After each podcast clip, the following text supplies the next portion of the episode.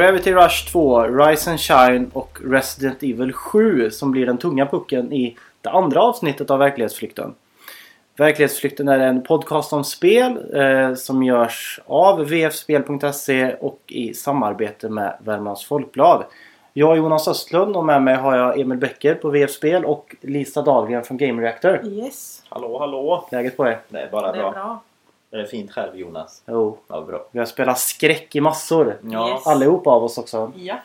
Eh, vad blivit en Resident Evil-månad. Trots att det... När var det kom nu? 24 januari? Eh, Ja, då var ju släppdatumet där. Mm. Eh, Vi fick ju det några dagar tidigare gjorde vi ju också. Vi har ju hunnit spela det lite mer än andra vanliga dödliga. Så eh, det har ju varit en hel del nu. Jag har fått lite sug från att spela lite andra äldre skräckspel och sånt där. Som? Alien Isolation bland annat. Eh, och sen så har jag även funderat lite på att spela Outlast med i och med att det var gratis titel med Games with Gold alldeles nyligen. Uppvärmningen för tvåan kanske? Ja, precis, precis. Det, det kommer ju nu senare i år. Där, det är maj, det är sagt tror jag. Det, så det kommer också bli väldigt roligt. Jag ser mycket fram emot skräckspel i allmänhet och sånt där. Prey kommer ju också. Mm. Ja, det ska vara mer än ett actionspel än ett skräckspel. det Ja, och jag såg det. Jag, jag trodde ju det skulle vara lite mer eh, skräck. Men eh, det är tydligen lite, lite arkad-action alla Quake fortfarande. Men vi får se. Mm. Har du spelat något mer skräckspel då Jonas? Nej, jag gick från Resident Evil 7 till Banjo Kazooie. Ja, men det är bra. Det är väl en härlig kontrast. Ja, det gillar jag. Ja. Eh, och slappna av lite. Ja, men precis. Jag ska ju, som sagt, vi ska ju prata jättemycket Resident Evil där. Men man blir ju inte direkt uppjagad av att spela Banjo Kazooie. Nej, precis. Gå från mör, jagad av- mörka korridorer till eh, sprudlande färger. Mm, verkligen. Ja, som det. Färgglada Eh, karaktärer. för jag satt och testade lite ett Toybox-demo av eh, Joka and Lily. Mm. Mm. Eh, och då fick jag lite sug eh, för att känna på Banjo Kazooie igen. Och jag måste säga det spelet gjordes ju 1998. Jag kollade Ja. upp det. Mm. Fantastiskt vilken spelbarhet att ha den Det är idag. helt Absolut, sjukt. Det är absolut. helt sjukt. Ja, det, det, det, du spelar väl den här eh, remasterade versionen på Xboxen va? Precis. Ja, det, den, de gjorde ju det väldigt bra med tanke på att det var ju 64-kontrollen och sånt där. Så, så när de gjorde om den här remasterade versionen så gjorde de ju modern spelkontroll på den och sånt där. Så, så det, det har ju åldrats jättebra det gjort faktiskt. Så det håller jag med. Man kan ju tänka som Goldeneye. Funkar ju inte alls lika Nej. bra idag. Nej. Eh, Det känns som det är alltså rent allmänt lättare för plattformsspel att klara sig bra än vad det är resterande typer av spel. För jag vet ju mitt. Du menar äldre spel? Ja, Ja. jag vet mitt favoritspel är ju Max Payne 2. Mm. Och det är ju inte heller lika amazing som jag tyckte att det var när jag var liten. Liksom. Då tyckte jag att det var det, det coolaste som hade funnits någonsin. Mm. Nu är det ju klankigt. Jo, det är det ju. Och det, Banjo Kazooie flyter ju på väldigt bra. Alltså jag kommer ihåg det även från Nin- Nintendo 64-tiden. Mm. Nu var ju Mario var ju grejen. Mm, Banjo Kazooie levde ju lite i skuggan av Super Mario. mm. Eh, Men de gör det som Mario gjorde bra också. Det är liksom bra designade banor. Eh, Finns hela tiden något att göra, någonting att leta efter. Mm. Eh, Och sen att de har den här dynamiska duon Jo men absolut. Ja. mellan Banjo Kazooie. Det är många moment som fungerar liksom smärtfritt. Ja. Verkligen. Och man får utnyttja alla moment ganska mycket. Lär du dig ett trick och så, det är inte bara att du har det i en minut utan Nej, det följer precis. liksom med in i alla banor. Jo, precis. Det är så charmigt också. Alla Jo, karaktärerna absolut. är liksom så...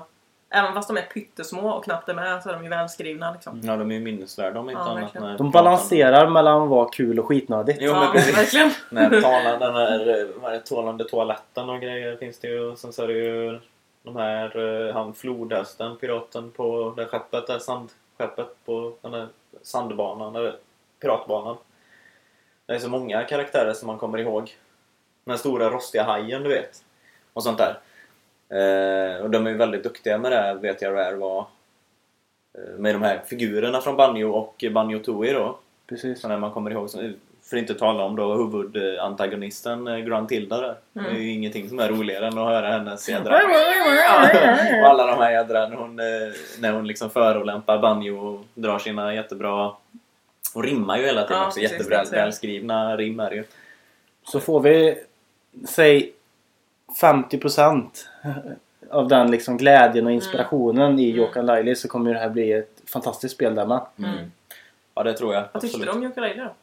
Jag fick ju bara känna på fysiken och Ja, spelreglerna. Mm, eh, och efter att ha gått från det till Banjo Kazooie så känns det ju bara som att de har vässat det lite grann och gjort Ja. det lite bättre. Mm. Eh, Men det är svårt att säga för det var ju inga miljöer och ingenting så. Det var ju bara liksom själva spelreglerna i spelet. Jaha, då har jag missuppfattat det. Ja, nej, men det är ju en sån här tech-demo. Ja, det ju. det- så det är ju så här avskalade polygoner Ja, man hoppar runt på och grejer. Mm, Såna här precis. pröva vertikalt och ha lite sånt tält och sånt där liksom. Ja, Eh, det är en tom demobana liksom. ja, Typ. Sån här Typ. utvecklarbana som Ja. de testar alla... Det var väl meningen att de som backade spelet på Kickstarter skulle få Ja, det där. Jag tror de fick det det redan i jag. somras. Ja, de Mm. fick det tidigt. Ja, Det vet jag. Det läste jag på Kickstarter. Vad har ni lirat då? Förutom Resident Evil? Ja, det har varit rätt mycket för mig nu den här månaden. Där. Så jag har spelat massa Magic the Gathering-kortspelet har jag spelat på konsol. Har jag gjort. Sen har jag även Mhm. spelat eh, Förutom då Alien Isolation som jag nämnde så har jag även spelat Gravity Rush. Jag har spelat eh, lite Evil Within började jag också på. Eh, sen så håller jag även på just nu att spela Nio då. Som kommer, texten om den kommer senare. Vi får inte prata om det riktigt Nej, än. det får jag inte göra där, eh, eftersom det är under embargo fortfarande. Så där, så, men jag kommer ju delge mycket information. Men jag gillar det. Jag har fått spela än så länge i alla fall, men jag får inte gå in på mer än det. Mm. Du då Lisa? Har jag du har spelat något? Witcher. Witcher? Igen. Det jag tror det är på min femte genomspelning. Lika kul fortfarande? Nu börjar det bli lite, lite jobbigt. Det börjar ta emot. Men eh, jag har ju fortfarande jag har ju klarat hela spelet fem gånger. Så jag menar, det säger ju jäkligt mycket. Jag är lite fascinerad. När jag väl spelar klart ett spel, jag kan ha svårt att gå tillbaka. I alla fall så tätt. För jag menar, det är ju... Vad är det? Två år sedan det släpptes? Ja, Lite mer nu. ja. Alltså jag vet inte riktigt varför, men alla spel jag har spelat flera gånger, det har alltid varit liksom såna jätteenorma spel. Det har varit Red Dead Redemption, det tror jag jag har spelat 13 gånger eller någonting. Helt sjukt. Det har jag börjat bli trött på även det. Mm. Eh, sen är det ju GTA 5. Det har jag också spelat flera gånger. Och nu Witcher 3. Kanske ska spela andra spel. Ja, jag vet. Nya det är helt spel. sjukt. Men eh, det är väl det jag har spelat. Ja. Ja. Nej, Innan det- var det ju... In, ja, vad var det då? Vampire the Masquerade. Från 2004. Oj. Ja, du har ju även spelat lite Resident Evil också. Du. Jo, jo. Ja. Och eh, Divinity. Wasteland. Så jag har också spelat en del. Ja. Ni har i alla fall hunnit spela låter det som. Det har inte Mm. varit en, en månad med Nej, någon speltorka direkt. Nej, verkligen. Nej, ja, de kanonstartade i året verkligen. Det trodde jag inte att det verkligen skulle rivstarta så hårt som det gjorde. Liksom, Fast det, gjorde, det tycker jag ändå förra året gjorde också. Ja, ja, Bland annat med Firewatch. The Witness tror jag kom då. var, var det redan i januari? Ja, Ja, jag det var har det. för mig det. Ja, det. Var mycket på förra, alltså början förra året. Ja, men jag var inte inne i loopen och då var det ju mest bara, du var ju en van- vanlig konsument då, så det var inte riktigt eh, på samma Du plan. såg då. det på ett annat perspektiv Ja, men då precis, kanske. precis. Då var det ju liksom att, ja, nu kommer det. Men eh, det har ju verkligen, det har ju levererat har det gjort alltså, liksom, än så länge. Så det är ju bra att det håller i sig då, att eh, vi är inne i en eh, en, en spelens eh, renässans nästan skulle man nästan vilja påstå. Där. Det, det är ju väldigt bra högkvalitativa spel som släpps månadsvis nu. Så det är roligt. Håller med, absolut. Vi hade även en Nintendo Switch-presentation eh, den 12 januari. Vi gick ju upp i ottan du och jag Emil för att prata om det här. Du satt väl också och kollade på Yes, jag var också med. den eh, presentationen. Ja. Vad- jag och Emil kände ju lite på det redan då. Vad vi, vad vi tyckte och tänkte om Nintendo Switch. Har du fått någon uppfattning om konsolen? Jag är väl inte speciellt jättesugen på en konsol, om jag ska vara helt ärlig. Jag tyckte att Mario såg jäkligt kul ut. Zelda är jag inte lika peps på som många andra är. Jag tycker det ser ut som att de försöker vara Skyrim lite för mycket. Jag Något som Zelda inte är. Exakt. Ja. Jag tror att de kommer gå för mycket ifrån vad Zelda är. Och jag tror att de kommer... Jag tror inte de kommer fånga Skyrim-fans och jag tror de kommer tappa Zelda-fansen. Så jag tror de kommer liksom hamna någonstans mitt emellan. Det Mm. kommer bli liksom en barnversion av Skyrim. Så... Nej. Jag eh, personligen satt och försökte vara positiv Mm. under presentationen. Men jag hade svårt för det. Jag tyckte jag såg mer bekymmer och problem Ja. eh, kring konsolen. Men uppenbarligen, konsumenterna verkar inte dela det. Nej. För jag menar, den här är ju förbokad som tusan vad vi kan Ja. tro i alla fall. Ja, precis. Enligt eh, uppgifter så Ja. har det ju varit en väldigt bra eh, sälj... Eller Nu vet man ju inte vilken volym Nej. de har fått in Nej, på konsolerna såklart. Men den volymen som många har fått in har de sålt slut på. Mm. Ja, det stämmer. Eh, Men å andra sidan så är ju Nintendo experter på det där att eh, släppa för lite grejer. Det är ju bara att kolla på eh, katastrofen då som var med Mini-NESen i november förra året där när var och varannan jäkel ville ha en. Och det släpptes två till enstaka butiker runt om i landet och det var ju hela världen det här hände liksom. Så, så förhoppningsvis har de lärt sig. Min andra arbetskollega är ju det smart också. Jo, det är ju Ja, smart jo, men min arbetskollega Ja. försökte hitta en nu en minines till, sin, Ja. till, sin, till sitt barn. Men han, jag menar, han, det går inte att få tag på Nej. Och Det är jag helt omöjligt. Och det är ju inte smart för då kan ju inte någon köpa det. Och då, går det ju, då blir det ju liksom problemet är att då får ju inte Nintendo pengarna. Nintendo får ju bara pengarna för enheterna som säljs först och främst. Visst är det så. Och alltså, de som köpte de första kan sälja dem dyrt. Ja. Det fattar jag. Men jag tror fortfarande att det är ett medvetet val. Att de släppte för få. Jag tror att de försöker att liksom trappa upp förfrågan. Så att de får, alltså får in... Jag tror att de liksom Tänker du i det korta eller långa perspektivet nu? Korta. Korta? Korta tänker jag. Alltså. Att de vill... De ville känna hur många som egentligen ville ha maskinen från början. Så de släppte få. Och visste liksom att ja, det här kommer ju ta slut. Så vi ser hur fort det tar slut. Och om det tog slut fort så vet de ju att de kan dra ut hur många som helst. Mm. För folk har ju verkligen vi vet- skrikit efter dem. Precis, men än så länge vet vi inte när det kommer en Nej. ny Nej, leverans av ju. så är det ju. Minines. Jag kan ju ha helt fel, Mm. men det är vad jag tror. Jo, det är någon, någon agenda har de ju liksom. men Jag tycker att de har skött det väldigt osnyggt om jag ska Ja. vara ärlig. Liksom, att det är ju inte, det är inte bra att liksom göra en sån efterfrågan om kunderna vill ha den. Speciellt inte innan jul. Nej, det var dumt. Det var dumt att släppa Men liksom, vad alla ville ha en men det gick inte att få tag på en och som Nej. du säger, det går fortfarande inte att få tag på någon. Och det går fortfarande inte att köpa extra handkontroller för de som redan har den. Du kan ju köpa en för fyra på Tradera. Ja men det är ju det som är. Det är det är ju inte, det är ju inte Nintendos pengar liksom. De Nej. får ju inte de pengarna. Nej, du rätt. Så det är ju där de skjuter sig själva i foten genom att Absolut. liksom ha den här. Men, ja, och, det, och det är det de inte vet om med switchen. Att ja, men den har sålt slut men hur mycket fick de in faktiskt? Det är det som är frågan. Men sen så är det ju säkert bra. Det är ju bra kul att folk vill ha den. Det är ju... Det Å är andra bra. sidan är det ju inte det som folk har... Alltså, det är inte det att de har sålt slut på de som har kommit ut utan det är att de har, de har bo, förhandsbokat mer än PS4. Sägs det. Ja men det säger ju webballen att de gjorde. Men jag menar, då har det ju ändå sålt bra. Det är det jag menar.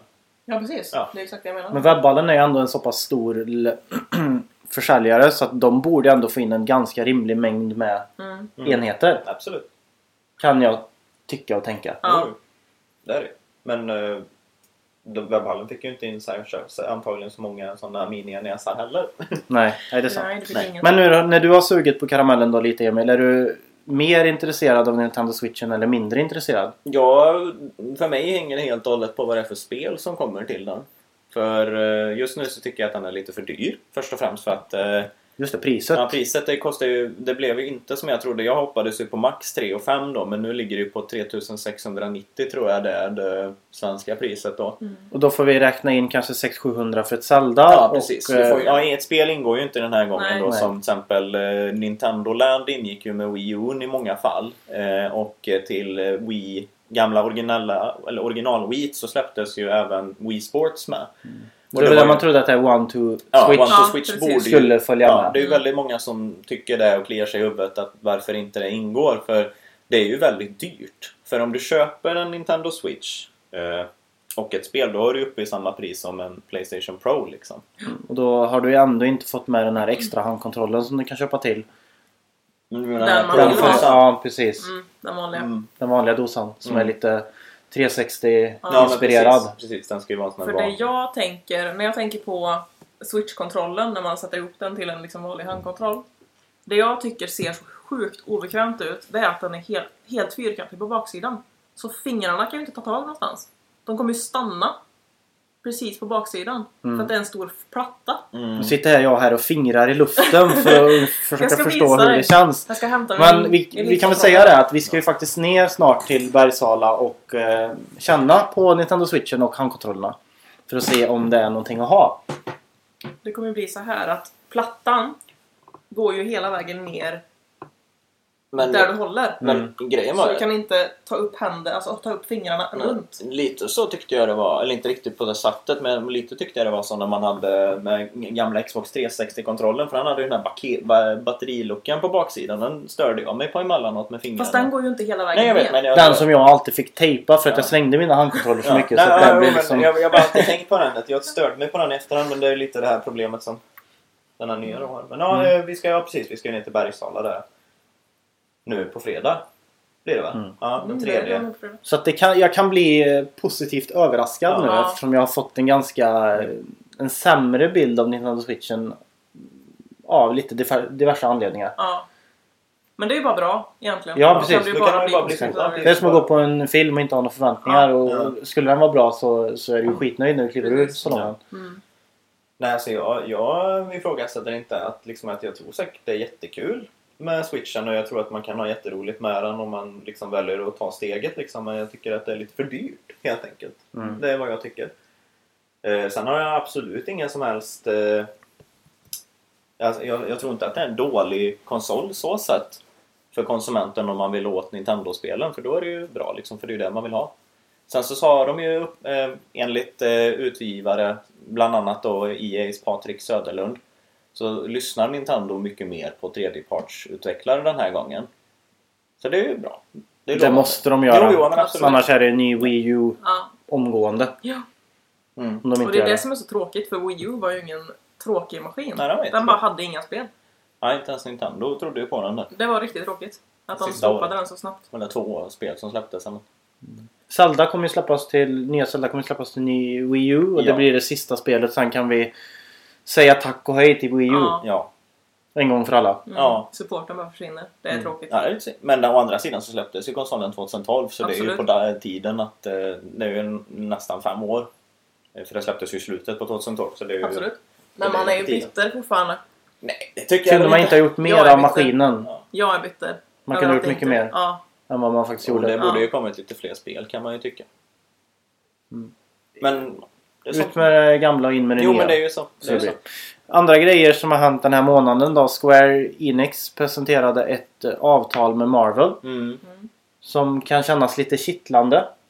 Ja. Ja, ja. Eller? Jag är nöjd bara jag får massa Marvel-relaterade produkter så jag, jag är nöjd. Jag är bara rädd att det kommer bli liksom samma mjölkning av spel som det är av filmer med Marvel just nu. Men filmerna är bra. Jo, men jag är rädd att det ska liksom krascha till slut. Ja. Att, de har gjort, att de kommer göra för mycket. Jo. Och att det kommer bara förstöra allting. Vi kan ju ta om man bara jämför film och spel då så vet man att det krävs ju lite mer kärlek kanske i ett spel. Oh ja. Och tar mycket mer timmar i anspråk för att Mm. leverera det här. Så att Mm. en, en, en popcornrulle som är lite halvgjord kan fortfarande bli bra. Till skillnad Mm. för de slänger på lite effekter och sådär. Jo, Så, precis det är ju det. så, så är publiken nöjd. Det funkar ju inte riktigt så med spel. Nej, det måste ju vara ett bra spel. Och det måste vara värt ingångspriset då på en 600-700 kronor. Så, Exakt. men eh, Men det kan bli kul. jag tror faktiskt att jättebra. det kan bli bra. Det var ett långt eh, avtal de hade skrivit på va? Tror jag. Det var inte bara att de ska göra ett spel utan jag tror Nej. det är någon sån här licensiering. För innan var ju då Activision licenshavarna till många av eh, Marvels eh, IP. Eller, eller vad heter det? Franchises då så som X-Men och Marvel, eller Avengers och Spider-Man bland annat. Men nu har ju inte de det alls tror jag inte va? Så nej, så Square Enix känns lite roligare än eh, Activision eller? Ja, det är ju kul Ja. med en färsk, frisk fläkt liksom. Så här, för Activision, de, gjorde, ju- de släppte ju om de här spelen som var svingamla. De här, eller inte svingamla, de släpptes ju typ 07, 09 tror jag. De här Marvel Ultimate Alliance 1 och 2. Släppte de ju sånt där dubbelpaket upphottade. Som saknade många, de i början saknade han ju så det tidigare expansionstillägget då till exempel. Och det är ju inte lustigt ett spel som är nästan 10 år gammalt att inte det släpps i full form. Och sen att eh, det var många, jag tror det var så här, tekniska problem med det också vill jag minnas. Det var. Så det var liksom... Okej. var liksom jag vet inte, det känns som att de inte riktigt har Och de här senaste Spiderman-spelen som de släppte, Amazing Spiderman 1 och 2. De har tydligen eh, de har lite varierande kvalitet på dem så jag tror att det kan vara bra med ett byte Mm. faktiskt. Däremot kommer vi inte få se Spiderman i eh, Square nej. Enix färger. Utan det, den licensen sköter ju Insomniac Games. Ska Ja, släppa mm. Men det är jag glad över. exklusivt till Sony Ja. och Playstation 4. jättetråkigt dock att det är exklusivt när det är en så stor franchise. Ja, det är lite lustigt Det att de kidnappar en superhjälte som Ja. inte egentligen eh, har någon flagg till någon speciell konsol. Liksom. Det tycker jag är lite konstigt. För en Batman, spelarna nu är ju jättebra men de är ju inte liksom låsta till någon konsol. Så det är lite konstigt men å andra sidan så är det Sony, de äger ju rättigheterna till filmerna. Sony Pictures har ju det. Mm. Så det kan hända att det är någon, eh, någon liten krokig väg de har gått in på där. Att de har lyckats få in sig med. Jag tror att det kan bli jättebra. Insomniac är ju riktigt kapabla utvecklare när det gäller eh, Open World roaming-spel. Liksom, så. Jag, jag gissar ju på att det här har varit någon sorts förhandlingsfråga. Mm. Med tanke på att Insomniac Games har ju ändå en historik med Xbox och Sunset Overdrive. Ja. Mm. Och Så innan att det så... det är, och Sony gör en, en Ja. offensiv satsning nu på att ha Ja. exklusiva titlar. Absolut. Och sen så innan det så var ju Insomniac eh, Playstation Studio som gjorde Mm. de här eh, Sly Cooper-spelen Ja. tror jag. De De har här, inte spelat. med, det är sån här Inte jag heller, men det är stora 3D-plattformsspel spel. att man är en tvättbjörn som är en tjuv. Alltså sån här ish. Ungefär som eh, vet du, typ som Ratchet and Clank och Jack and Dexter. Du vet en sån... Eh, Det är lite cartoonish antar Ja, jag precis. ännu en sån liksom. Så som, ja, och de är tydligen också väldigt bra. Jag har inte En tvättbjörn i realistisk miljö annars Ja, vore det ju ja, fantastiskt. ja, tvättbjörn är ju skitsöt. Alltså det, på tal om det så har vi ju Rocket Raccoon är ju med i Marvel-världen då. Men eh, Guardians of the Galaxy ska ju få ett sånt där Telltale-spel i år. Ja, det har jag sett. Och det är kul för jag det verkar de- vara ganska många pepp på. Jag är Ja. ju en av dem som inte gillade Guardians of Galaxy som förmodligen stängde av efter cirka 45-60 minuter. Nej, Som tyckte skämten var over... Jag vet inte. Nej Jonas. Ja, det värsta jag hört. Jag tycker den är hur bra som helst. Det är nog min favorit Marvel-film, eh, Guardians of the Galaxy.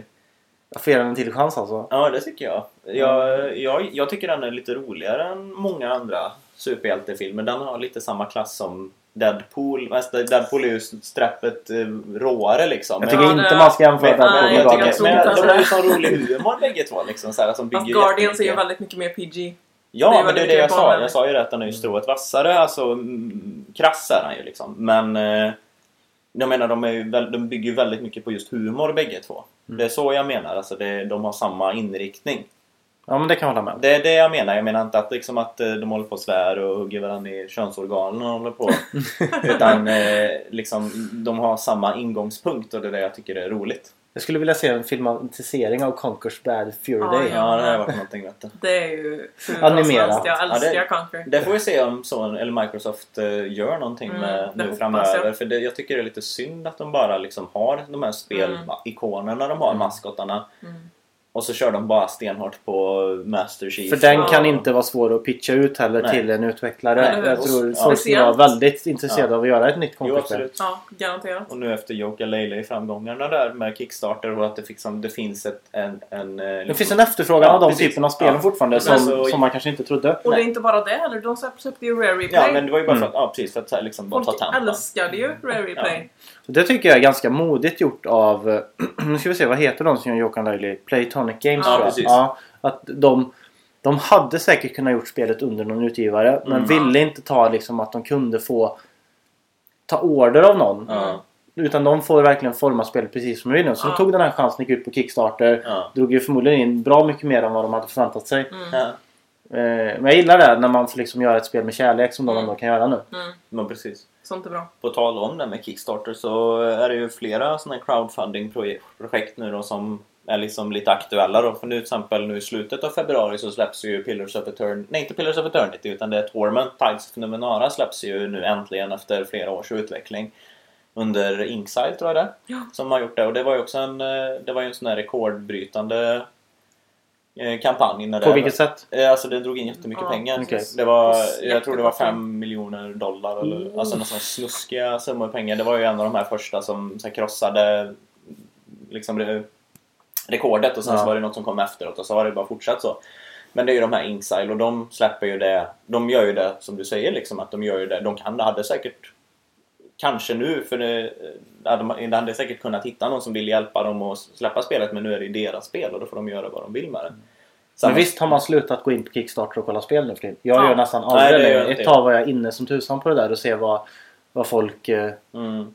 fundade till Mm. för något. Men jag tappar helt intresse för det. Jag tyckte i det gick lite överstyr nästan. Det var alldeles för mycket skräpspel som hamnade på Kickstarter. Jo, Det fanns liksom inget filter Mm. ett tag. och sen så är det ju också att det är, liksom, det är en sån investering att det liksom kan dröja hur lång tid som helst innan man liksom får sina spel. Som jag sa förra, under förra vet du, podden vi hade så hade jag ju kickat det här inga Hyper Light Drifter och det gjorde jag ju typ 2013. Som du inte har spelat än. Nej precis, jag har inte hunnit göra den. För men det, det släpptes nu förra sommaren. Alltså det tog liksom tid. Är det ditt löfte att du spelar det till nästa Ja, podd? det kan jag Ja, det kan. Eller det, nej, det vet jag Oj, han Ja, backar! ja, det, är så många, det är ju så många spel som släpps nu i februari som jag, jag måste tampas med. Liksom, så jag vet inte om jag hinner det faktiskt.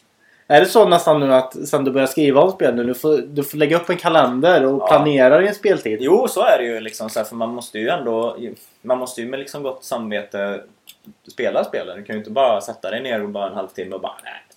Nej. Nej, Det men det är inte så jag menar heller. Men jag menar liksom att jag vill ge alla spelarna en ärlig chans. Jag vill också kunna njuta av dem. För det är ju tråkigt om man måste stressspela sig igenom ett spel. Bara för att man ska. Mm. För det vill jag inte. För det är ju kul att spela. Precis. Eh, Lisa, du som är Mass Effect-fantast. Det skulle jag väl inte riktigt kalla mig Ja, men du hade väl med det på din pepplista Mm. inför 2017? Det ska bli Ja. jäkligt kul. Hycklare. Eh, så det här hype Hype-tåget har inte jag riktigt hoppat på än men uppenbarligen så, så kom det ju en ny Mass Effect-trailer i januari. Vad vad fick du för känslor när du såg den?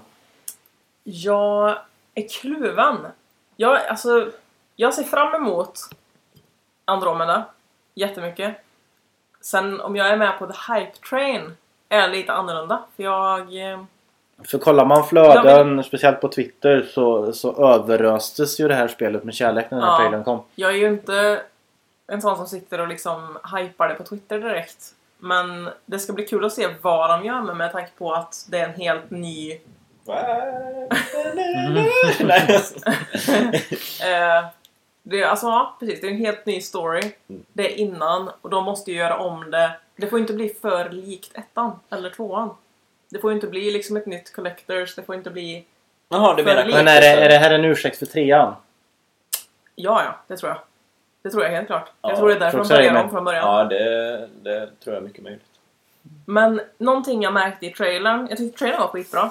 Jag tyckte det var intressant. Ja, du visade upp spelet väldigt Ja, bra. det tyckte jag. Men det känns som att eh, det man såg av eh, alla companions, de verkade väldigt bleka. Nu får ni... Man har ju... Nu får ni... Lugn, lugn, lugn, lugn här. Jag som inte är en Mass Effect-spelare som Ehm. Companions. Nu får du förklara. Nu måste vi vara pedagogiska också. Du, I Mass Effect-spelen har du ju med Ja, hur många karaktärer är det man kan ha med sig? Ja, men man Fem stycken kanske? Fem, sex? Eh, Men man man har ju ett entourage har man ju med sig under äventyrens gång och så får du ha med dig en eller två ut på plan. Som du bygger upp lojalitet med och du pratar med och du kan Ja. romansa och... Och det här konceptet eh, lever kvar då? Bioware, Ja, det är det Bioware, Mm. det är det det de är de kända bygger för, alla liksom. sina Okej. spel på liksom. Sam, samma sak med Dragon Age. Ja. Det, du, liksom mellan alla uppdragen och sånt där du gör så har du liksom typ ett stort klubbhus mer eller mindre. Ja, alltså, i, i, i, I teorin så är det ju ett stort klubbhus då i Mass Effect så är det att du är på ditt skepp. Och då går du runt och så, liksom, så går du in och till alla dina kompanjoners liksom, där de är på skeppet och så snackar du lite med dem, får lite backstory med dem. Kan de utvecklas som karaktärer och sen så kan du även stöta på dem om du vill. Och det vill man ju. Ja, det vill Ja. man ju. Nej, men alltså, Kärlek är bra. Ja, men ja, det, det, de, de sköt faktiskt det väldigt snyggt. Bioware och det är någonting som är deras främsta styrkor. Det här med karaktärsuppbyggnad och liksom relationer och sånt Ja, där. Eh, Men hintar de, teasar de någonting då hur trean kommer bli det här? eh, Historien, karaktärerna? Det verkar- Det måste ju vara någonting som verkligen får igång folk. Det verkar ju som att det är att antingen har jorden gått under eller håller på att gå under. Den kan ju inte gå under innan. va? jag tror att de bara ska hitta en ny värld och bara kolonisera den verkar som att de... Fast det är ju panik. Det är panik i början på trailern. Men De okej. säger ju det att när, när strömmen går Ja. på vårt skepp så måste vi veta om den där planeten är. Jaha. Nu måste jag bara avbryta. Nu sitter den där late jäkeln här borta i Ja, soffan. ja, så- Bakåtlutad i jag soffan. Du ska sitta nära Ja, micken men jag, det Emil. är bara gött att Så luta sig.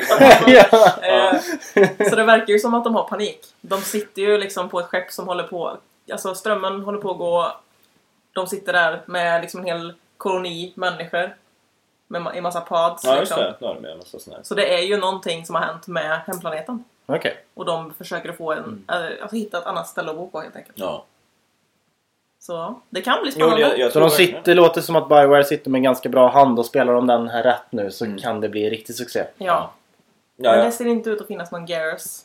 Nej, ja, det, vi får la se. Men alltså, man kan ju inte döma en, en hund efter håren. Som Så är det sagt ju. var, Men liksom, å alltså. andra sidan så borde de ha visat upp mer av Men det det, trailern. det tycker inte jag att de ska göra. De kan ju inte avslöja liksom så här, Det är kul när man väl spelar och så bara vad är det för jädra Pellions liksom? Och så bara åh vad fan vad skitroligt. Så tar man ju med sig honom hela tiden liksom. Spelar ingen roll om han är ett jävla värdelös eller inte. Utan men det var kul att ha med honom under uppdragen. Så man hör personens bara skitdåliga jävla kommentarer.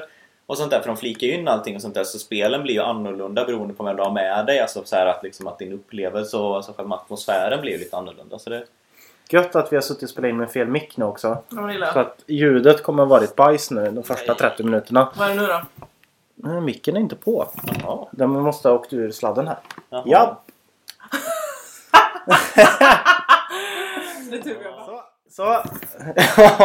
Okej, det är tur vi har dör från här. eh, nu ska vi se. Ljudet är Men det förmodligen är eh, 70 gånger bättre nu. ja. Ja, vad skönt. Vi Det fick dåligt ljud den första halvtimmen. Då spelar det ingen roll om du satt där borta. Nej, ja, då är jag ju ryggen fri då. Ja, men det är bra, det är bra. Det blir jättekul. Ja. Vi, ska vi ta en paus på typ två minuter så Ja, kommer vi tillbaka? Ja, det får Det är bra. Det är bra.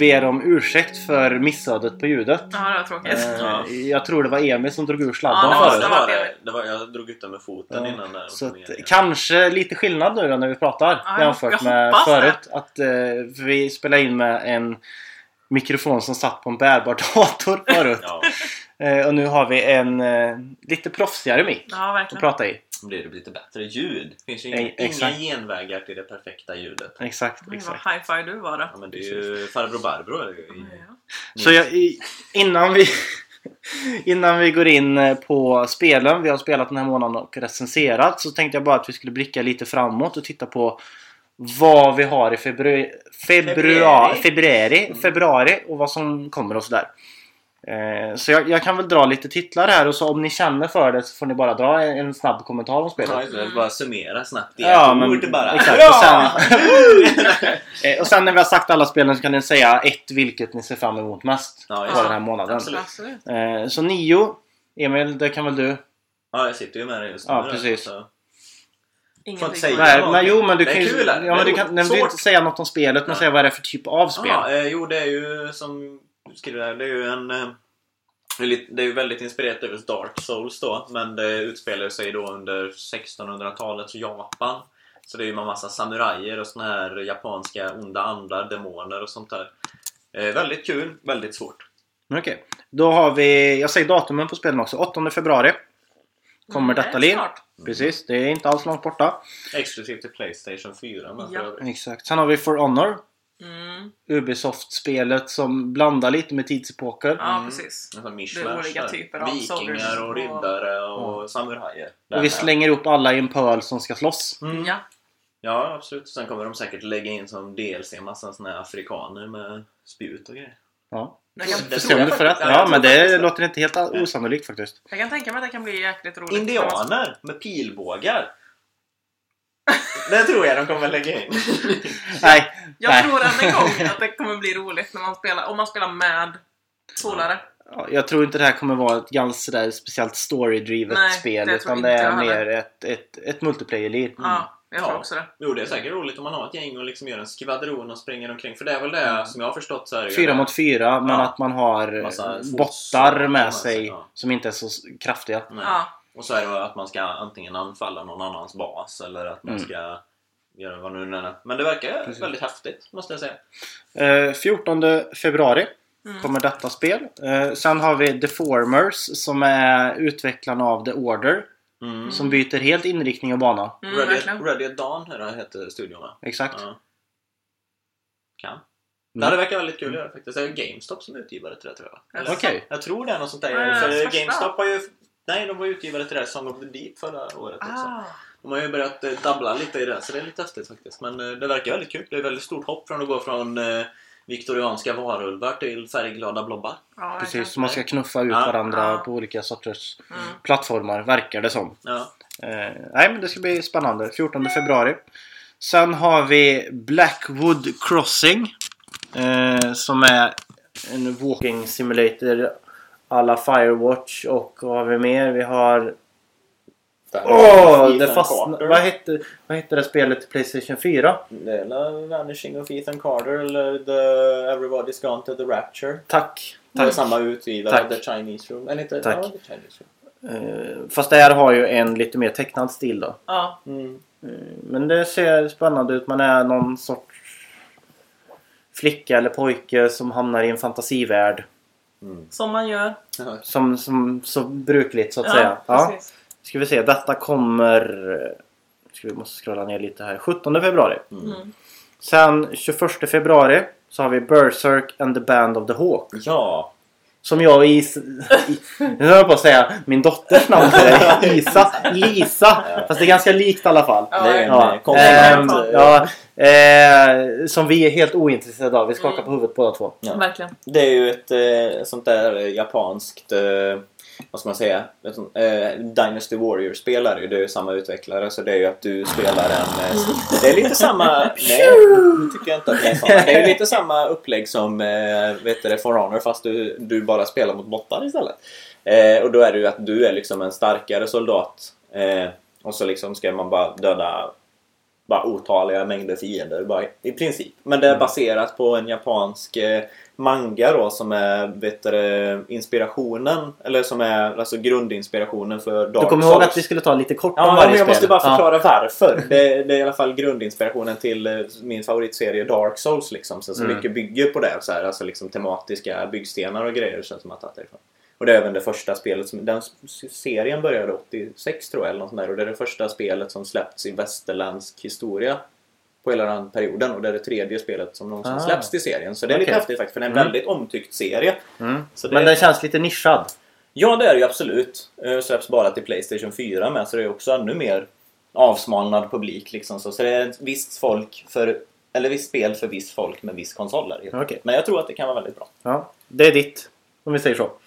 Ja. Om vi får ett recensionsexemplar är det men Du och jag kan väl slåss om den? Ja, ja, ja precis. Det blir en riktigt hård fight då. Jonas lägger sig ner. Ja. Nej, inte- Nej.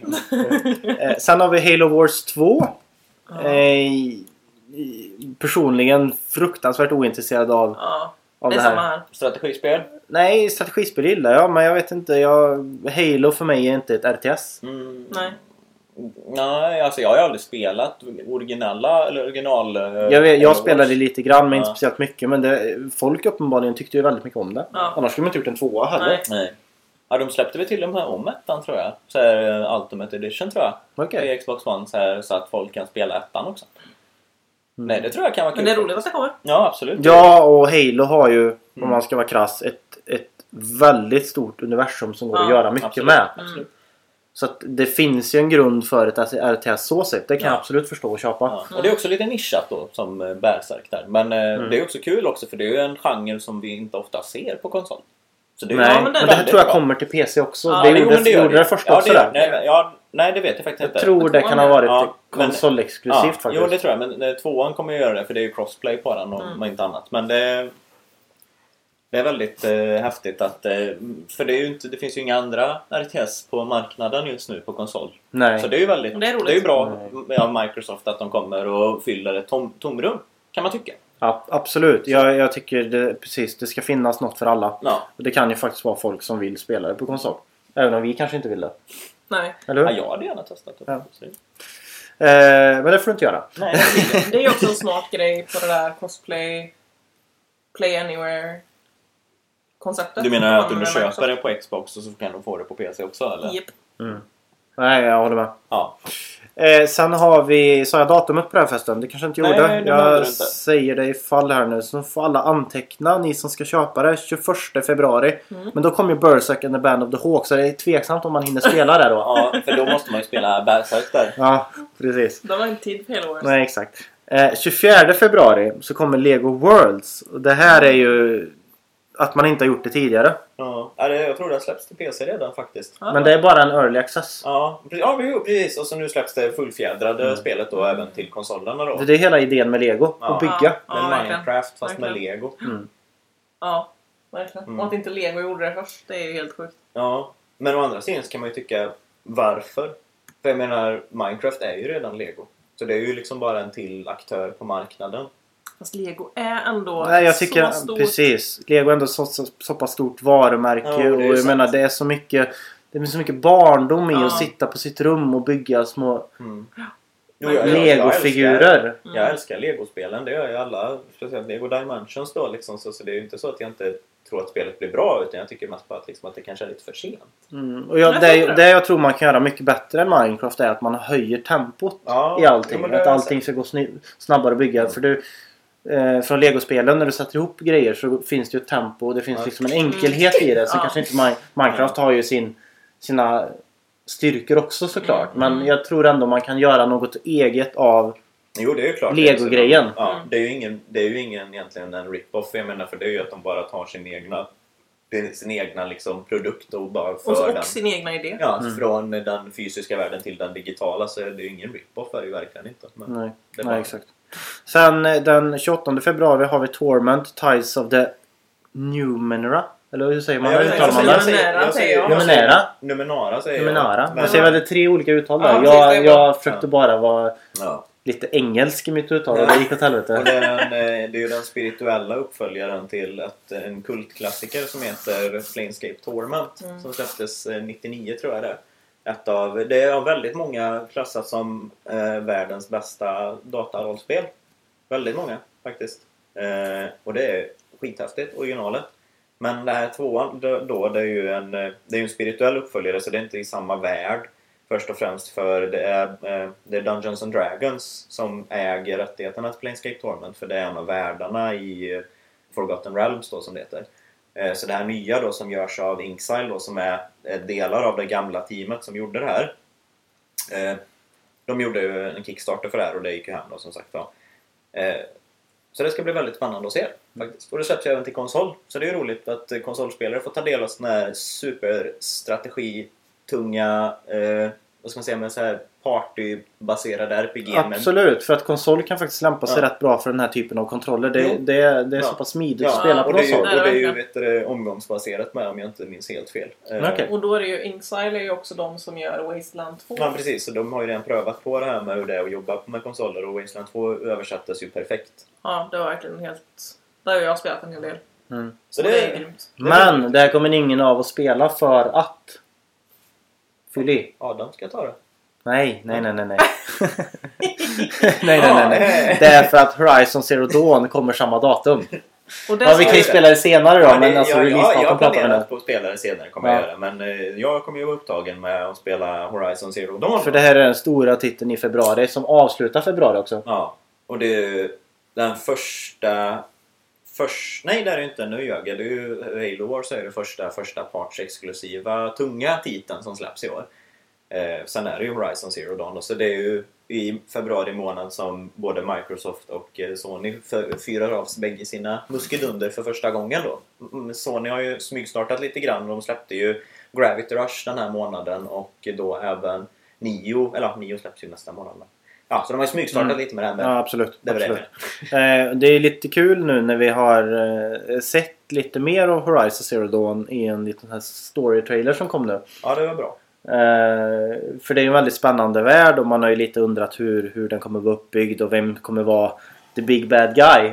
Mm. Och så ser man ett klipp och så känns huvudskurken som den vanligaste snubben i hela Ja. universumet. Han ser ut att heta typ eh, bara någonting, Gösta eller någonting. En riktig, gubbis så han är liksom så här jätteplatt. Plan, eller plan verkar Ja. eh, Men jag har ju en teori om det här då. Ja. Att, eh, för Den det får du gärna dra här nu. Ja, det, det, för För det. det... Det handlar ju mycket om robotar och maskiner då som har blivit, eh, alltså liksom, eh, vad heter de? När de har börjat tänka själva. Sentient, jag vet inte vad det är på svenska. När de har blivit självständiga liksom, tänker Mm. själva. Robotarna och de här då elaka skurkarna de har lyckats liksom dressera de här robotarna och liksom använda dem för att utplåna andra människor och vara dumma liksom. Men jag tror det att han den där skurken då, som ser så trist ut från början, jag tror att han kommer bli någon form av cyborg en del in i storyn. Så Mm. att liksom att han kommer... Och då kommer man få se den här eh, liksom, hoppet mellan dem. Han ser ut som en riktig mes från början som blir tuff. Med. Lisa, vad säger du om den här teorin? Det, det låter lite japanskt. De gjorde... Men- Mass Effect gjorde Är du samma sak. intresserad av det här spelet överhuvudtaget? Jag måste säga det att jag är inte så jäkla pepp. Mm. Dels, alltså det största är ju jättelöjligt egentligen. Men jag hatar att de är cavemen. Varför är de grottmänniskor? För att de kan ju inte ha Och det är teknologi. högteknologiska robotar Men som de- ser de- ut Det är ju som uppenbarligen, dinosaurier. uppenbarligen så är det ju liksom i framtiden. Mm. Det är ju liksom världen i framtiden. Ja. Men ändå så går de runt i höftskynken och utan skor. Men liksom, det är ju va- bara för att de har tappat teknologin. För den Jo, har ju blivit elaka robotar så de Visst kan ju det inte så. lita eller använda sig Men det av tror jag vi Så, var inne men på i- robotar Ja, det runt- vi om. Vi pratade om det i förra podden att det kan vara svårt att få ihop Ja. det i slutändan. Ja. Ja, men jag tänker det. Robotar, det har ju ingenting med tyg att göra. Nej. Eller skor. Du kan ju göra Nej, en det är, det är sant. utan... De kan ju Det är fortfarande kul. jogga Vi redan nu resonerar vi i de här plotholesen Ja. Uh. som kan komma. Att, att det liksom inte går ihop rent logiskt. Och det var det första jag tänkte när jag såg trailern, liksom när de visade upp spelet. Jag tänkte, men vad är det här? Liksom, och Emil försökte övertyga mig om att liksom, Men jag tycker... nej men de har ju tappat, det kanske har gått jättelång tid. Och jag tänkte, jag tycker även om det har gått lång tid Mm. så måste de väl ha lärt sig från sina förfäder hur man gör en t-shirt liksom. Den 28 februari så har vi svaren. Hur Ja. gör man en t-shirt? Ja. Hur gör man en t-shirt? Eh, Emil, du får inte säga nio bland de här spelen som det du ser fram emot mest. För det har du som sagt redan testat och känner på och vår recension kommer snart på bloggen. Ja, Eh, så av alla andra spel, vilket ser du fram emot mest? det är ju Horizon. Är det. är så? Ja. Helt enkelt ja, sagt. den här Ja. månadens spel för mig. För Ja. mig är det. Torment. Torment. Ja. Eh, för mig är det faktiskt Blackwood Crossing. Ja, jag, eh, nej men jag blev så kär i Firewatch och det var tidigt på året förra året och nu är det tidigt på året igen. Jag försöker. Mm. jag försöker Ja. hitta Så- kopplingarna. Så Ja, nästa ja, är år så är det tidigt på året igen och Ja, då kommer en precis, Ja. precis. Mm. Om Blackwood Crossing Ja. nu är bra. Ja, men precis. Exakt. Ja men då vet vi lite vad som kommer i februari och Ja. vad ni kan se fram emot. Nu tänkte jag att vi skulle gå igenom eh, de spelen vi har recenserat den här månaden. I alla fall på vfspel.se. Mm. Visst har du recenserat något på Game Reactor den här månaden? Ja, har jag recenserat? Du hade ju en åsikt om Resident Evil som vi ska prata om väldigt mycket om. Ja, Ja, det hade ska du. vi prata Så om. ja. det har, Jag man kan ju säga att du har recenserat det. det har jag inte recenserat men jag kan prata om det. Ja, precis. Eh, vi börjar med Gravity Rush 2. Ja, det fick jag ju spela där. Ja, vi Eh, behöver, ja. du inte, jag- jag vet att du inte är jätteentusiastisk över det här spelet men du kan Eh, var försöka i alla fall dra lite grann. var det ju, som sagt var. Det vill jag Men det var svårare att skriva om. Ja, det var väldigt svårt att få ord på liksom vad det var jag faktiskt gjorde med spelet. Men det är väldigt många, jag har sett att det är jättemånga andra, men inte jättemånga andra. Det har ju ändå, jag ligger ungefär med samma betyg som majoriteten av spel, eh, spel, spelmedia liksom. Eh, men det var många av spelskrivarna som tyckte att spelet var helt superunderbart. Och jag tyckte inte riktigt det var fruktfullt så bra, för jag tyckte det var lite rörig story. Och sen hade det väldigt trög start och det är någonting jag avskyr med spel när de har trög start. För det är så svårt att liksom så här, varför ska jag orka fortsätta spela ibland? När det är liksom, man inte bygger upp snyggt. Just det. Ja. Och jag hade jätteproblem med det i början för det var liksom bara massa... Hur lång tid tog det innan du kom över tröskeln då? det På var något? alla- sätt. Tre timmar eller någonting tror jag Ja, det tror jag. Det är en lång, Ja. väldigt lång Ja. Ja, startsträcka. verkligen. Jo men det, det kan ju varit jag som gjorde fel. Det går säkert att göra det här snabbare men det var, jag, jag ville ju liksom suga in allting och liksom förstå allting. För det var liksom väldigt mycket, det var ett väldigt annorlunda spel. För Häftigt koncept är att man liksom som karaktären att man kunde släppa eller kontrollera gravitationen och liksom bara lyfta sig själv från marken och bara slunga sig iväg och slunga iväg andra grejer och sånt där. Så man vill ju lära sig allting och spela de här tutorialuppdragen och sånt där. Men det går säkert att bara liksom hot-taila igenom det men då förstår du ju inte vad du håller på med. Nu ska jag ge dig en riktigt delikat uppgift. Ja, Som vi satt och brottades med du och jag ja, när du skrev recensionen. ja. Försök att ge premissen för det här spelet. Ja, eh, du är Nej, jag kan inte det. Alltså, det du, är en, vet du, du är en tjej som kan manipulera gravitationen då.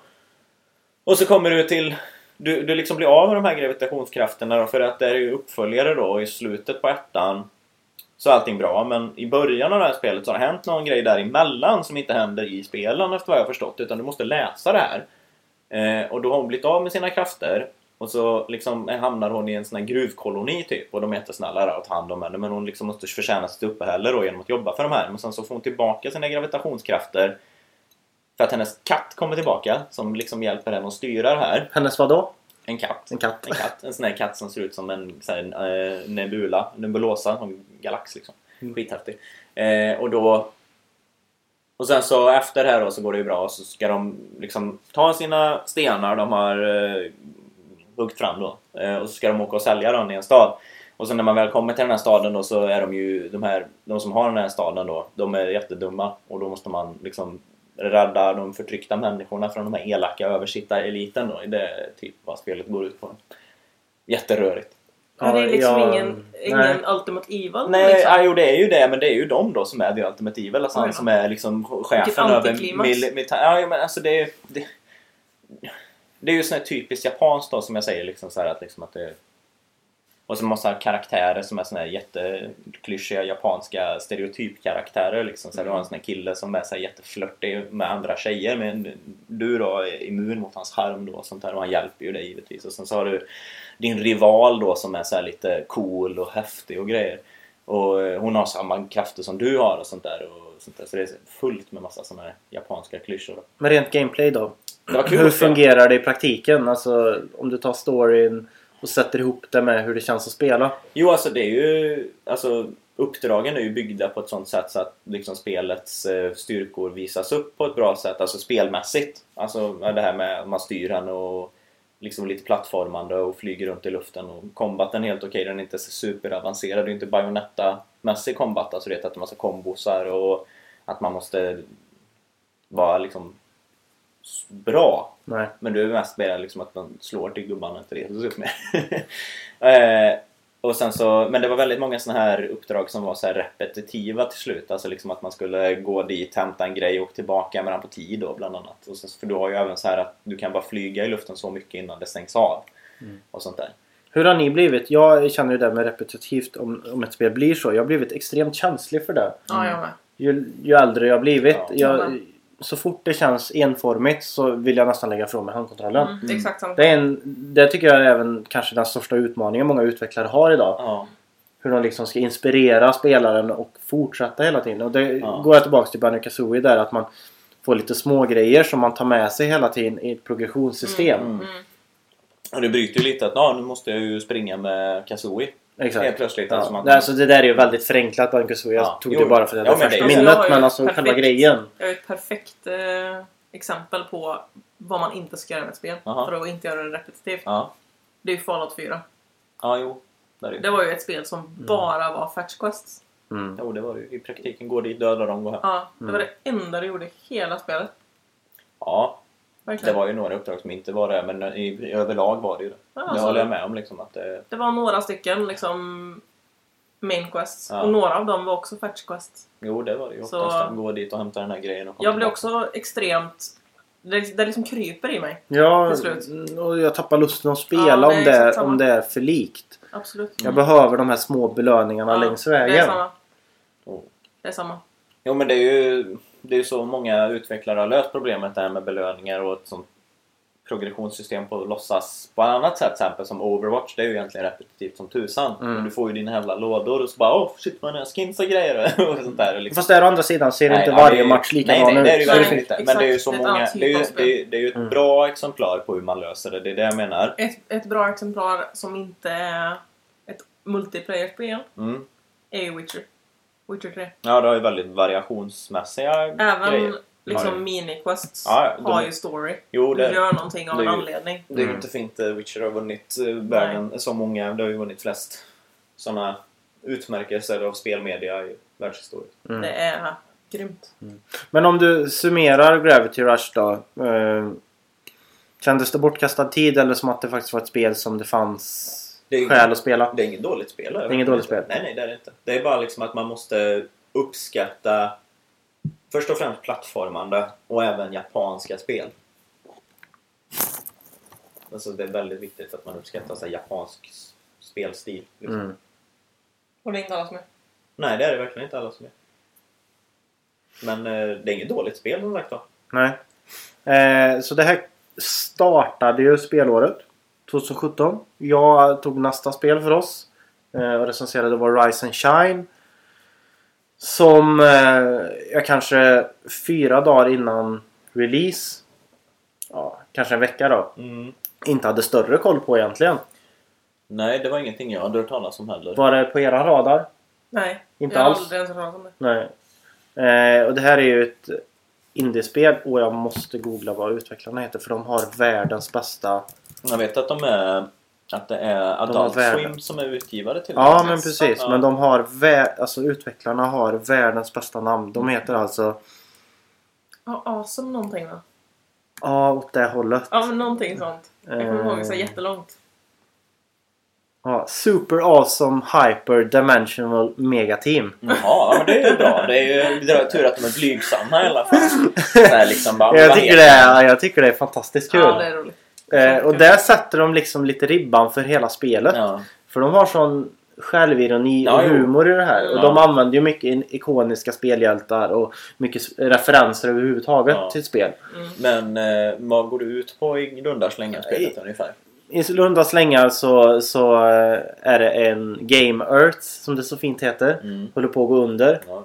Eh, Av Gears of Wars-knölar. Mm. ja, just det. Som Jag en förstår. grounds var det. Ja, just det. exakt. Eh, och man ska rädda världen. Mm.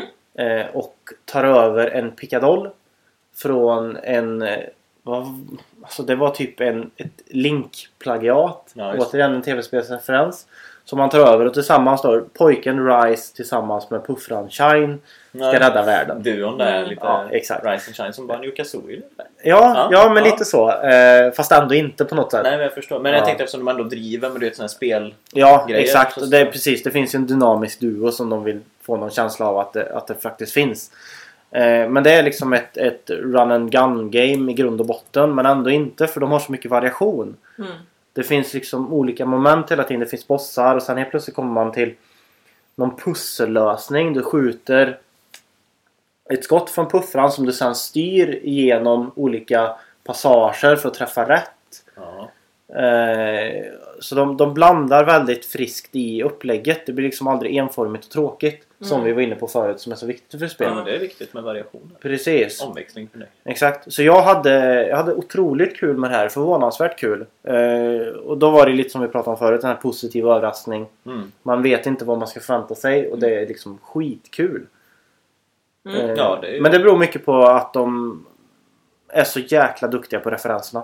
Mm. Ja, sånt är viktigt. Mm. Ja, eh, jag vet. Jag läste det. Destructoid, de störde sig något otroligt på eh, Ja. att de eh, refererade för mycket. Jaha. Liksom, att de, de tyckte att det blev som metahumor och att det liksom Okej. var, det var liksom bara löjligt tyckte de. Men det tyckte de för att de, de tycker att de är bäst Ja, de, på är, memes. de, de tycker att de är lite coola på Destructoid Ja. ibland men självironiska är de så, så jag tror att de bara blir För mig handlar det nog om, jag har sett det förut, men jag tycker de gjorde det så snyggt och effektfullt Mm. hela vägen. Alltså att de hade en bra nivå på det. Ja. Mm. Eh, och sen att det funkar väldigt bra i det här eh, serietidningsstuket. Mm. Mm. Alltså det ser ut som du är en serietidningsfigur och de lägger in serietidningsklipp. Ja. ja, just det. Men det blir precis som det Så här pratbubblor och Ja. när det kommer en pratbubbla så blir det ett ljud. Det finns ju sån där spel. Åh, vad det där- roligt! Ja. Sånt älskar jag. Jag tänker på ett spel som kom till Mega Drive som heter Comic Zone tror jag det heter. De har också samma sånt på 90-talet. Mm. Men det är lite häftigt sånt. Mm. Eh, Så och sen är ju spelet ehm, det är ju väldigt svårt. Så Mm. det här tror jag skulle passa dig Emil. För att det är, det är, jag har, jag har faktiskt fastnat i slutet av spelet och kommer inte förbi en, en nivå. Mm. Och det är ändå inte en boss. Mm. Eh, Ja, jag har ju spelat Super Meat Boy vet du, klarar Ja, det har du. ja, men det, det, det, finns ändå, det finns ändå ett sånt upplägg i det här spelet. Att det är olika nivåer. Mm. Du klarar en grej och så går du vidare.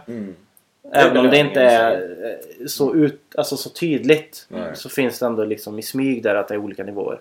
Ja, Så att, eh, nej men det här, testa det här. Och det verkar väldigt roligt måste jag Ja, säga. det var en... Jag satte faktiskt 9 av 10 betyg och det är ju otroligt högt. Mm. Ja. För ett litet indiespel som Ja. ingen hade någon koll på Ja. egentligen överhuvudtaget.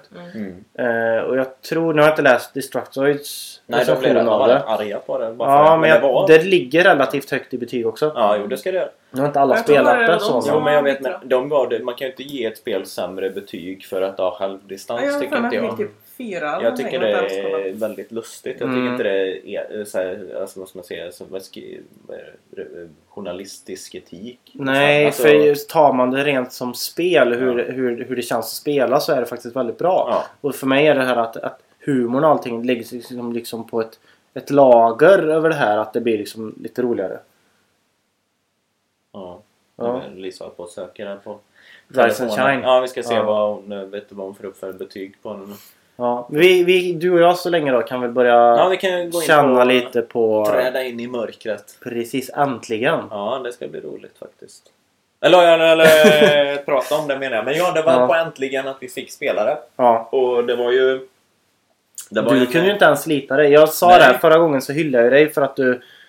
klarade eh, Dark Souls innan eh, embargot lyfte. Precis, den här gången vill jag sjukförklara dig istället.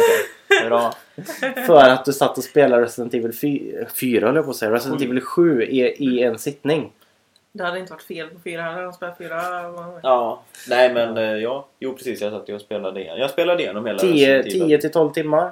Ja, något sånt där var det. Från, eh, från dagen det damp ner i brevlådan så satt jag och spelade det hela tiden. Mm. Ända tills jag var klar. Men eh, det, det var så himla bra. Det var liksom så här att man vill inte släppa taget om det och det var liksom så pass eh, bra strukturerat så att man fortfarande man ville bara se vad som hände näst liksom. Mm. Och det är ju skitbra. Det är ju precis så spel ska vara. Att man vill veta vad som finns bakom nästa kulle liksom. Och det tyckte jag verkligen att de lyckades med. Utöver en massa andra saker de också lyckades med. För det var ett väldigt bra spel. Mm. Det var det. Eh, vi kan ta det från början. Eh, lite med Resident Evils bakgrund Mm. inför det här spelet. Mm. Eh, så femman, sexan, de hade ju lite bytt fokus. Och eh, gått ifrån Resident Evil-stuket. Ja, det hade blivit ett actionspel. Precis. Ja.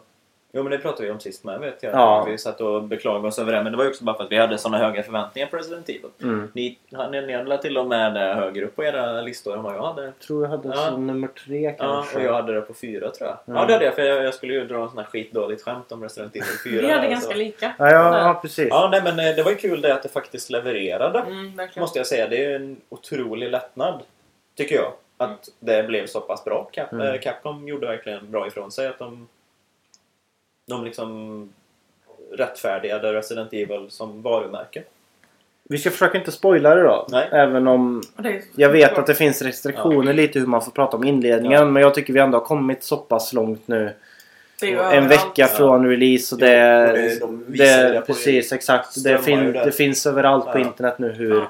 hur inledningen ser ut. Men om vi går till demot till exempel. Så det jag tycker de gjorde, de teasade spelet jäkligt snyggt. Det gjorde de. Med facit i hand. Mm. Mm. Eh, för man visste inte riktigt, även om de hade lånat titeln Resident Evil så kändes det lite som att det var ett nytt IP ja. nästan ändå. Ja. Och man var lite ifrågasättande till varför kallar de det här spelet för Resident Evil. Mm. Ja, just det. Ja, just det. Var väldigt många som var irriterade Ja. över det. Att du bara gick omkring och tryckte på grejer. Liksom, "Åh, Resident Evil. Men de översatte ju det. Det är ju alltså liksom ordagrant. Tycker jag. Nästan. Alltså, Absolut. liksom, hur de gick från spelet. Alltså liksom att de bara liksom tog spelet och bara warpa ut det liksom. Mm. Det är Mm. samma spel. Det jag tyckte var konstigt med demot var att det var Spöken. spöken med. Faktiska Det spöken när, du inne, när du är inne, när, du är när inne är demot? När du- Det är Spöken? random. Det är när du är inne i. VHS-världen när du tittar på den här videotejpen du hittar. Okej. Så kan man så se glimtar av ett spöke på Mm. flera olika ställen i spelet. Så här, alltså det är slumpmässigt om du får Ja, den eller precis. inte. Det finns- inte Okej. alltid. Ja. Och det, var, det var aldrig förklarades aldrig i spelet. Nej. Och det är ingen spoiler heller för det är bara någon jättekonstig... Ja, precis. det kan hända att det är någon eftertanke eller någonting. Att de Mm. kanske tänkte gå den vägen. Lite mer, eh, lite mer så övernaturlig skräck. Men Okej. att de i slutändan inte gjorde det. För det bara Lite någon blev mördad här. Ja. PT. Jo men det var ju det, det var ju i, i, i demot så var det ju också att man, det var ju flera som hade blivit Ja. mördade i huset och så, Ja. det var ju en sån här jättelång hemlig, eh, det hemliga slutet i demot var ju att man skulle gå runt i huset och peka med den här plastdockans hand på olika mordplatser. I demot. Det var, det var en jättekonstig grej. Okej, Okay, ja, för jag, det jag, jag, jag var jag. tvungen att kolla upp det på Nej. nätet. Nej, Alltså, det det, det har inte inte- jag hittat själv. Okej. Jag förstår inte ens vem, hur någon hittar Nej, det, de går inte Men då, då, då, det var i alla fall det riktiga slutet eh, i demot och då var det att man, han då, man eh, flydde därifrån. Eh, och eh, man gick in till stan och berättade för allihopa vad du hade sett i det här huset då. Men det var ingen som trodde dig för eh, de hittade spår av LSD på dig. Så då, då hade den här Baker-familjen Spår av. Baker-familjen hade planterat LSD på dig. Mm. så att ingen trodde på honom. Så det, Mm, För då, det fanns ju det här med PT till exempel, att, Ja. att Playable Teaser som Ja, vi trodde skulle vara det nya Silent Hill-spelet. Mm. Eh, och det kändes ju lite som en copy-grej, alltså copycat Mm. först där. När Mm. Resident Evil gjorde lite Ja. samma Mm, grej. Det var det, Eh, slash outlast liksom. mm, Men jag tror ändå, det här tror jag var ett extremt smart grepp för dem och, och väcka uppmärksamheten och nyfikenheten Mm, oh ja. kring Resident Evil. Jo men jag menar Silent Hill gick ju också från 2D till, eller tredje person till första person. Mm. Och det var ingen som brydde sig om det då men eh, bara för att de gjorde det sen så blev det ju så många som blev irriterade. Jag tror att det har någonting med han jädra Hideo Kojima att göra om jag ska vara ärlig. Mm. Att det är många som stör sig på det att folk härmar honom eller om någon gör någonting som är likt det. För då är det han som har gjort det. Mm. Tror jag i alla fall. Fast vad har han gjort egentligen? Ja men, det, är- Ja, folk det är sådana. Jo men, ja, men folk är sådana liksom. Så här. Men eh, som du säger där med liksom, och du också sa Lisa de här att Outlast och PT att det är många som bara ja men Resident Evil hoppar ju bara på den här vagnen. Mm. Fast det gör de ändå Nej, inte. det gör ju inte det. Det är ju liksom det enda de har gemensamt är det att oj men ja, nu, nu ser vi allting genom ögonen. Ja. Men det har ju ingenting med det att göra. Det är ju bara ett sätt att liksom att flytta Alltså fokus tycker jag. För när man spelar Resident Evil så är det, det blir så ett helt annat sorts spel när du ser allting utifrån. När du ser din karaktär och grejer när du manövrerar omkring. Men när du är själv, då är det ju du på ett Mm. annat sätt. Mm. Och det är ju, det är ju inte det är ju inte att härma utan det är ju liksom att förflytta sig från olika Perspektiv. perspektiv. Ja, så det är ju ingen, det är ingenting som någon äger. Nej. Nej. Nej, och eh, i Outlast går det ut på att du springer och gömmer dig konstant. Och det, Det- som är kul är ju att Resident Evil-serien har ju bytt perspektiv innan. Ja, och Mm. Men då var det Evil- ingen som klagade. Liksom. och Resident Evil är ju först också med att vara det första survival horror-spelet om man inte räknar med det här Clockwork Tower till Amiga då, men det Mm. gör inte jag. Eh, Silent Hill var ju inte heller först. För Silent Hill är ju egentligen en, mer eller mindre en, alltså liksom en kopia av Resident Evil, alltså, eller tagit idéer därifrån. Mm. De har ju ja, men liksom så här med Mm. Fasta kameravinklar och Mm. sånt där. Så jag tycker aldrig att man ska liksom så här peka finger i så här skräckens värld på ett vis. Tycker inte jag att man riktigt så här ska de ha tagit det ifrån det. För allting är så otroligt och så skräck är ju liksom det är ju en, en, en känsla, eller vad man ska säga. Så det är inte så svårt att liksom bara rättfärdiga att "Ja, men det här har vi tagit från dem. Mm. Tycker jag. Men vi är ganska överens om att Resident Evil har hittat hem och tillbaka Oh, ja. till rötterna här. Eh, för de hämtar inspiration, eller inspiration ska jag inte säga men de, det finns likheter med det första Resident Evil-spelet. Ja, jo, när man är i en herrgård och Ja. nu är du i, liksom i ett, ett Det är- slitet Ja. hus. Jag vet inte om det är en herrgård fortfarande om man kan Ja, kalla det, det för jag, det. jag hade nog kallat det Ja, för herrgård. du har gjort så det? jäkla För att det är så hus. stor. ja, Ja. Det är ju liksom jättestor källare, jättestor eh, en östra och västra vinge och en ovanvåning och en jädra en båthus och... Mm. Ja, det är stort som fan. Ja. Eh, så, men det är ju, grejen med det här är ju då att man har bytt perspektiv. Alla tidigare Resident Evil-spel har ju varit Tredje person. tredjepersonsperspektiv. När man går till en första persons vy. Mm. Så det är väl inget, det är absolut inget som har varit första persons vy. Det kan hända att det har varit något av de här eh, Code Outbreak eller någonting. Okej. De här, Ja, och de- de... De, de, de, de räknas inte. Nej. Det är såna här superflummiga titlar. Men jag menar, då kan du lika väl säga att Resident Evil Raccoon City är en del av Resident Evil-världen. Eller här Resident Evil... Vad heter det? Revelations. Nej men, jo, men de, de, De- de. räknar jag. Men det Okej. är inte de utan det är de här... eh, Det som släpptes i år. Umbrella Core. Nej inte... Det multiplayer-spelet. Ja, det som bara Det är släpptes. Umbrella Ja, jo, det heter Umbrella Core. Ja. Det, eller, det var det som bara släpptes och det, det har blivit ratat som Fast det är väl också tredje person? Ja, men det har blivit... Det var men någon jag- jo, jo, men det är det jag menar. Du kan ju inte Mm. riktigt liksom allting som bara heter Resident Nej. Evil. Det här är ju en numrerad Mm. Ja, jo. uppföljare liksom. Ja, så det är en del av huvudspelen. Mm. Det jag tycker är läckert med att man för in första persons vy är att dels så ligger det väldigt i tiden. Alltså Mm. att man vågar testa något nytt. Mm. Såklart. Eh, Men att bara för att det är första persons vy så går det väldigt sakta. Du har ju fortfarande den här att du kan vända dig 180 grader åt andra hållet och det går liksom aldrig att aima fort. Nej, det går inte att flick. Nej, liksom. precis. Utan det är, det är den här sega känslan Ja. finns kvar i Resident Evil. Att, och, och det här att just på grund av att det är så segt så är det att du måste utnyttja din ammunition Mm. på Ja, bästa Ja, sätt på är Du, får liksom, du måste verkligen sikta rätt. Ja. Och, du kan inte, och det är aldrig här situationer där du liksom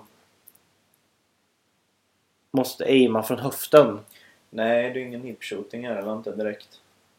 Eh, det är kanske om du är uppe på hagelbraket och bara Ja, jo. panikskjuter liksom. Men eh, du har ju ofta tiden på dig. Mm. Det är ju liksom... Men det är också det är en grej också liksom så att när någonting rör sig mot dig sakta, det är ju mer... Det är mer effektfullt än att det Mm. bara flyger liksom på ett sätt. Jo men du ska ju alltid bli rädd att den här närmar sig, Ja. att den kommer för nära. Mm. Precis. Och det gör de ju väldigt bra, Ja. Ja, absolut. tycker jag. Mm, verkligen. Kände ni att spelet var lätt att hoppa in i? Ja, jag har ju ingenting problem med sånt. Jag älskar ju skräckspel så mig är det ju bara oh, Oh, En ny dag, ännu en dag på jobbet, liksom. Det är inte svårare än något annat spel. Nej. Men blev ni rädda? För vi kan, vi kan väl ändå kategorisera det här som ett skräckspel? Ja, det är ju skräckspel är det ju utan Mm. tvekan. Men eh, i olika grad är det ju liksom så här, alltså liksom... Det är inget PT. Nej. Nej, Det är ju ingenting man sitter och är liksom Nej. nervös över vad kommer fram, alltså vad kommer bakom hörnet. Jo, jag var det. Ja, Var jo, det alltså, det är ju... Det är Har du Ja. spelat PT? Ja, jag spelar PT också. Eh, men jag, alltså, skräck är ju relativt som jag sa innan där liksom. Jo, för jag tycker ändå Resident Evil, de har, de blandar momenten. Mm. Att de har lite jump scares. Mm. Mm. Som gör att på grund av att de slänger in några jump scares, även om de inte är många. Eh, och de är ju mer flitigt använda i början av spelet än i slutet av Mm. spelet. Mm. Oh ja. Ehm, så, så kunde jag liksom inte riktigt slappna av. Nej. Mm. förrän i slutet av spelet. För nu tänkte jag, ja, men nu är de färdiga med det här. Den här mystiken är liksom borta. Man börjar förstå vad som hände lite mer. Mm. Mm. Eh, och då tycker jag de tog bort de momenten. Ja. Men innan det, jag var, jag var faktiskt väldigt mycket på spänn. Och, och ju fler jag har läst, alltså som har spelat det, läst om folk som har spelat det. eh, Och även tittat på folk som har spelat. Jag är långt ifrån ensam om Mm. att blivit rädd av det här spelet. Mm. Alltså för mig, jag är ju typ livrädd för att bli jagad. Mm. Det är... Fast det blir det också. Ja, jag vet. Det, ett det var det jag ställe. skulle Ett, komma till. ett ställe Det är det blir jag du riktigt jagad. Ja. Det blir på tidigt. Mm. I Men- spelet så är det ju liksom Men man kan ju... Hunt City. Ja. Och jag blev ju, jag hatar ju sånt. Men man Och kan, jag kan, bli- om jag spelar kull Mm. så får jag panik. Jag skriker och vänder mig om och på tänderna liksom för att jag får panik. Ja. Så det, det var någonting som var riktigt jobbigt Mm. för mig. men det går ju att liksom så här, man kan ju, jag gjorde ju det flera gånger liksom, så för en del, en, en av alltså, så här, staplarna av Resident Evil och överlevnadsskräck i allmänhet är ju det att liksom, att du har limiterade eh, antal kulor och läkemedel och sånt där. Så ibland så bara, jag orkar inte skjuta den här zombien. Liksom, jag vill inte slösa kulorna på den här och då kan jag liksom bara springa iväg från dem ibland. Men då ibland så hör man ju de är precis bakom en ändå liksom, och då blir man ju liksom, då reser, reser ju sig nackhåren. Egentligen är det inte läskigt så sett men det är ju det att man blir jagad liksom. Man bara, oh! liksom. Och vart, vart är den här Eh, jäkeln? ja men precis, precis. Och så hör man de kommer flåsande i nacken så har du precis dörren bakom dig. Ska du dra igen den liksom. Mm. Det, sånt tycker jag det är så jävla häftigt när det... Det jag tycker var värst där med det där att man har dem precis i nacken. Då tänker jag ju på demot. Först och främst. Demot är ju Förmodligen läskigare än vad spelet är. Jag tycker också det. Tror jag. Men Ja, det- Men det det är för att man har så lite förståelse för vad det här är. Ja, och vad det kommer bli. Eh, För det är ju det, när du spelar Resident Evil, när du väl inser att det är ett riktigt Resident Evil-spel. Mm. Så Ja, slappnar man av lite grann. Jo, jo. Då är det Då är det liksom så här, ja men okej det är ett Resident Evil-spel. Ja. Det, det, det handlar inte om att bli rädd även om det gör det så är det inte i samma Ja. utsträckning då. Mm. Nej, nej. För innan går du inte omkring och du förstår inte riktigt var, vart vill de ta det här spelet. Mm. Och då är den här osäkerheten och, och lite hjälplöshet i det hela. Eh, Men den tycker jag, jag vet inte, den mattas av längs resans Ja, Jo, det gör det ju. Det gör det ju. gång. Mm. Men Men, det är ju- det jag tänkte när man har någon flåsande i nacken i demot, det är ju när man är nere i källaren och blir instängd. Det är då jag, då jag dog. Ja. Nej, det var då jag sprang upp och så stängde jag den här grinden och så... När jag livestreamade det här. Ja, När när man hör- när man hör ja, dem liksom när, bakom. när den molden kommer Uh. i demot ja. Ja, det var läbbigt. Ja, det var obehagligt För då i demot så liksom, då hade du ingen vapen ens. Och du visste ju, första gången du gick ner så visste du inte vad som fanns. Nej. Inte Det var väldigt suck. Ja, Du det bara var, såg att någonting var fel där inne. Ja, Liksom. det var väldigt effektfullt Mm. faktiskt, måste jag säga. Mm. Eh, Men ja, det är ju som du säger där Jonas, att eh, när man väl inser det, att det är ett Resident Evil, då är det ju bara... För jag menar, det första Resident Evil, det var ju läskigt också i början, men sen så liksom... sen så tar man ju bara tjuren vid hornen och så är ju ett spel liksom. Mm. Och det är det jag saknar i, i, i spelets utveckling. Mm. Att, att när jag väl känner att det är ett Resident Evil-spel då hade jag önskat att de hade twistat till det på något sätt. Ja. Och inte gått över till att vara... De går över extremt mycket till Ja. nästan bli du vet Resident Evil 5-6 i Ja, slutet. jag såg så mycket av sexan. Precis, exakt. Så det blir liksom... Det, de, de, de kör för hårt på Ja. det då. Ja. Mm, Helt Och- plötsligt också. Ja, det är de, liksom exakt. det bara det, ja men helt det, det nämnde jag ju i min recension lite grann att de tappar lite av det de försökte bygga upp spelet som. Mm. Men jag menar, merparten av spelet är ju den här bra delen. Mm. Och, det är den, och, det, det, och spelet blir ju, tappar ju lite i slutet av spelet. Det tappar konceptet. Ja, Jo, gör det. precis. Men, men, Spretar ja, liksom. men jag menar, då har du ju ändå hunnit ha roligt med spelet från början. För det är inte tvärtom att det börjar tråkigt och blir sämre sen. Nej. Utan det börjar bra, bra och blir lite sämre sen. Men jag menar, då är det ju fortfarande, då är det fortfarande roligt från början. Och det som är bra, det som de ska ha cred för, är ju att de tog tusen steg i rätt riktning. Absolut. Oavsett om det ballar ur på Jo, slutet det- så är det fortfarande Ja, liksom absolut. så Absolut. sjukt mycket bättre Mm. än 5-6. Men tror ni att de la för mycket energi på den inledande delen av att, att man måste locka tillbaks nu? Vi måste rädda varumärket och att man liksom Mm. nästan tappade idéer hur man ska avsluta spelet. Ja, alltså jag, jag hade nästan nöjt mig med om det slutade När man satte sig i botten. Ja, alltså innan det tog en sväng för det sämre för liksom spelet hade klarat sig på Ja, den. jag tycker också det. Och sen faktiskt, men då hade liksom spelet hade blivit lite kortare av det givetvis. Men jag tycker ändå att spelet har en sån, alltså för upp till den punkten så är det ändå en self-contained story liksom. Ja, att du hade precis. kunnat ta den och bara det här är ett spel. Mm. Och sen så kommer det ju komma en massa extra tillägg nu framöver. Liksom. Mm. Vissa är betald och vissa är gratis vet jag. Det är någon som är gratis och sånt där. Men de ska ju mer bygga på att det är såna här extra videokassetter då. Att du får uppleva händelser som hänt innan. Innan. Det gillar jag. Ja. Att till För exempel, videogrejerna var Ja. och eh, vet du att, eh, ja, för er som inte vet då, så är de här videokassetterna är ju liksom så här att man sätter in dem i videospelare under spelet så då blir det att det är liksom som en, en du får se ett händelseförlopp i spelet och kontrollera en annan karaktär. Eh, fristående då från alltså, vanliga basspelet fast det Mm. ändå bygger ju ändå, det är ju relaterat till samma värld så de ska släppa fler sådana nu i efterhand då. Som handlar om den här familjen Baker då när de kidnappar folk och utsätter dem för tortyr och lite sån här Mm. så-liknande moment. Sånt man gör. Ja men det, det, det, det var det spelet gjorde så himla bra tyckte Mm. jag liksom och sånt där. Jag gillade de här lite halv, eh, alltså de här lite de är ju lite MacGyver-pussel liksom. sånt där. Jag tycker det är lite kul. Fast jag tycker ändå är en av spelets styrkor men samtidigt svagheter är att man inte att man inte lyckas de här pusslerna de är väldigt intressanta och kittlande i början men Ja. de försvinner också längs Jo, vägen. det, Att, att de inte ja. jag menar i början får man ju använda mycket så här, det målningar på väggen att man ska passa in en, en, en staty på något skuggan sätt. Så, skuggan.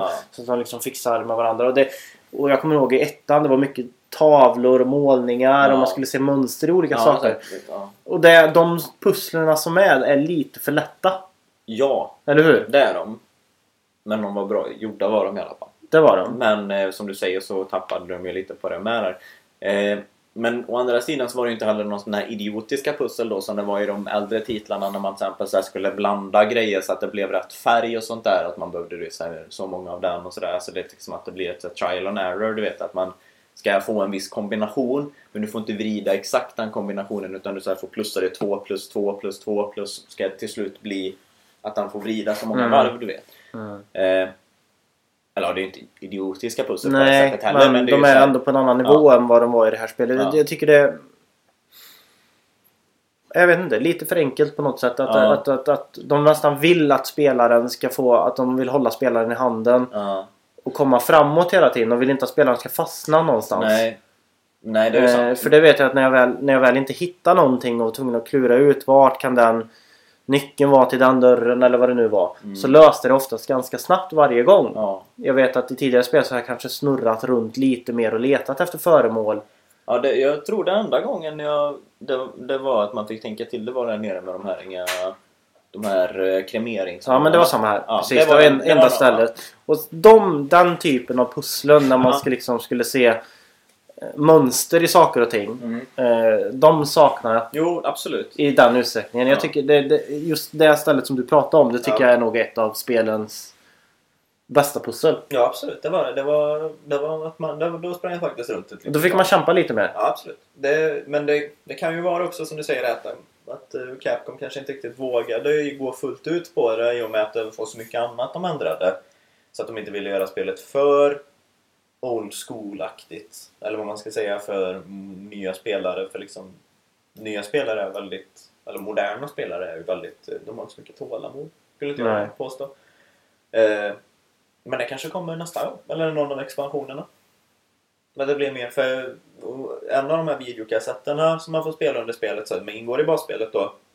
Eh, Den är ju jättepusslig. Mm, den är, Ja, och den är den- rolig. Men den är rolig. Men det är ju sådana som jag ser fram emot och antagligen är det sådana som kommer läggas till. Mm. Mm. Och, Ja, fast eh, och det gör inte mig någonting. Men det är, på ett sätt så är det trist att vi måste pröjsa för det. Alltså de här bra, goa grejerna. Men eh, jag tackar ju inte nej till mer goa grejer. Nej, nej, och det är väl kul att man kanske gör något mer med spelet. Att, att vi inte riktigt känner oss färdiga. Mm. Att de utnyttjar det för att det finns, jag har ett behov av det. Jag vill, jag vill, jag vill liksom veta lite mer. Ja, absolut. Eh, hur de här människorna fungerar och är funtade. Mm. Tycker jag. Eh, en sak som jag också tänkte på. Eh, på den negativa sidan. Att jag tycker att herrgården var lite för liten. Det var alldeles för lätt att memorera Ja. och det var alldeles för lätt att navigera sig och det var alldeles för lite hemliga gångar. Det var... Ja, det håller jag med om. Ja. Eller hur? Det absolut. känns som att man kanske kunde ha gjort huset lite mer spännande Ja. Mm. än vad det faktiskt är. Mm. Jo, det var ju... Det var alla i Det var lite roliga lås liksom. Ja, i slutändan var det ju en uh, contained story. Eller en, Mm. en eh, väldigt... Det var ju typ hans rum där vet jag. Tyckte jag var lite... Man behövde lösa det här lilla pusslet för att komma upp på vinden där. Ja, just det. Det tyckte jag om. Men det var inte frivilligt heller. Det var Nej. ju obligatoriskt. Jag hade gärna sett mer såna här, alltså liksom... Det var ju ett sånt rum att man kunde komma till för att få den här granatkastaren till exempel. Det var ju frivilligt. Men jag hade sett mer sånt Mm. jättegärna faktiskt. Eh, Mm. Det är lite sånt i äldre Resident Evil-spelen med var det ju i ettan då, vet jag. Tvåan hade ju också lite sånt att det var såna här frivilliga rum. Mm. Så det kan de gärna få ta, ta till fler av nästa gång. Men det jag menar, det är ju ingenting man ska klaga på så sätt för det vet var ju ändå bra i Exakt. slutändan. Vad... Eh, jag tycker man kan dela upp spelet i tre akter. Ja. En stämmer. första akt, en mellanakt och en tredje akt. Ja. Vi är ganska överens om att tredje akten var... Inte, jag ska Den inte säga tapp- den fruktansvärd. Den, tappade. var inte fruktansvärd men den tappade väldigt Ja. mycket. Mm. Det var ett annat Eh, spel skulle jag vilja påstå. Ja, faktiskt. Precis. Eh, och andra akten är ju väldigt Resident Evil-aktig. Ja. Mm. Eh, och första akten är lite mer regisserad på Ja, något sätt. det är liksom man, man bjuder in spelarna i den här Mm. mystiken och skräckfyllda stämningen. Mm. Eh, men Mycket ja, ja, men inledningen är nog... Ja, jag ska inte säga det starkaste spelögonblicket på något sätt. Men det är ändå... Det hamnar väldigt högt upp för mig. Mm. Jag var... Fastnade verkligen och ville verkligen spela vidare efter det. Men det är ju det som, det är ju bra att spelet börjar bra Mm. och går neråt än att eh, tvärtom liksom. För det är ju svårt att liksom, komma in i spelet om det är trist. Ja. Mm. Premissen har vi inte ens nämnt än. Nej, nej, jo, ja, det är väl det. Man är en protagonist vid namn Ethan Ja. som eh, ska ha fått ett, ett, ett videomail av Ja. sin fru. Ja, precis. Vart hon är och vart hon befinner Ja. sig och man ska gå och hämta henne. Ja, Ja. precis. Tre Eh, år har hon varit försvunnen. Ja. Precis, och han trodde att hon var död och försvunnen. Ja. Och, och så. Eh, och ganska snabbt så spårar det ur. Mm. Ja, som sig Ja. bör i en skräckvärld. Liksom. Ja. Det ska ju vara lite så här grejer. Så, så, där. så det är ju det spelet går ut på mer eller mindre liksom, och utan att avslöja. Eller hon har ju blivit kidnappad av Mm. den här elaka familjen Baker då. Som, och vi är inte den första som har kommit till det här huset Nej, heller. det är ju det som eh, man hittar ju snabbt såna här lappar då att det är ju över 20 personer de har haft ihjäl och Mm. Vad det nu är som hänt med dem, det vet man ju inte riktigt. Nej, det får man ju reda på eh, lite titt som tätt. Fast hon har inte blivit kidnappad. Eh, n- nej, men... Alltså jag ska inte säga någonting men det är Det är, inte ju, det alltså, det är- det är ju alltså från en början så uppstår det ju, Ja, upp, upp, är det ju att hon har blivit kidnappad. Mm. Ja. Ja. Eh, Da, da, da, da. Ja. Precis. Det, nej men det, det är väl en, en, någonting man får ta reda på själv i spelet. Mm. Vad som har, faktiskt har hänt. Men det är inget definitivt svar liksom. Vadå? Det är inte definitivt vad som har hänt. Nej, nej, det Nej, ju det, det, frågor diskuterar där, vi, ja. det diskuterar vi Ja. efter spelets Jo, gång också. ja. Lite vad som har hänt Jo och men det är. Man blir ju... Eh, Men det gillar jag. Jag gillar Ja, det när det finns liksom frågor kvar Ja. att ställa sig. Jo, redan i början så är det ju... Jag kan dock tänka mig att det de har tänkt att det ska bli DLC.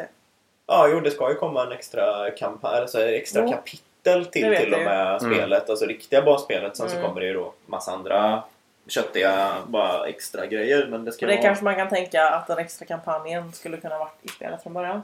Det kan man tycka. Men eh, Men Jag så är kan nöjd man, ändå. Ja men så kan man ju alltid tycka liksom, att saker ska ingå i spelet och att de har tagit ut grejer med flit kan man ju tycka. Det är ju jätte... Det är en stor...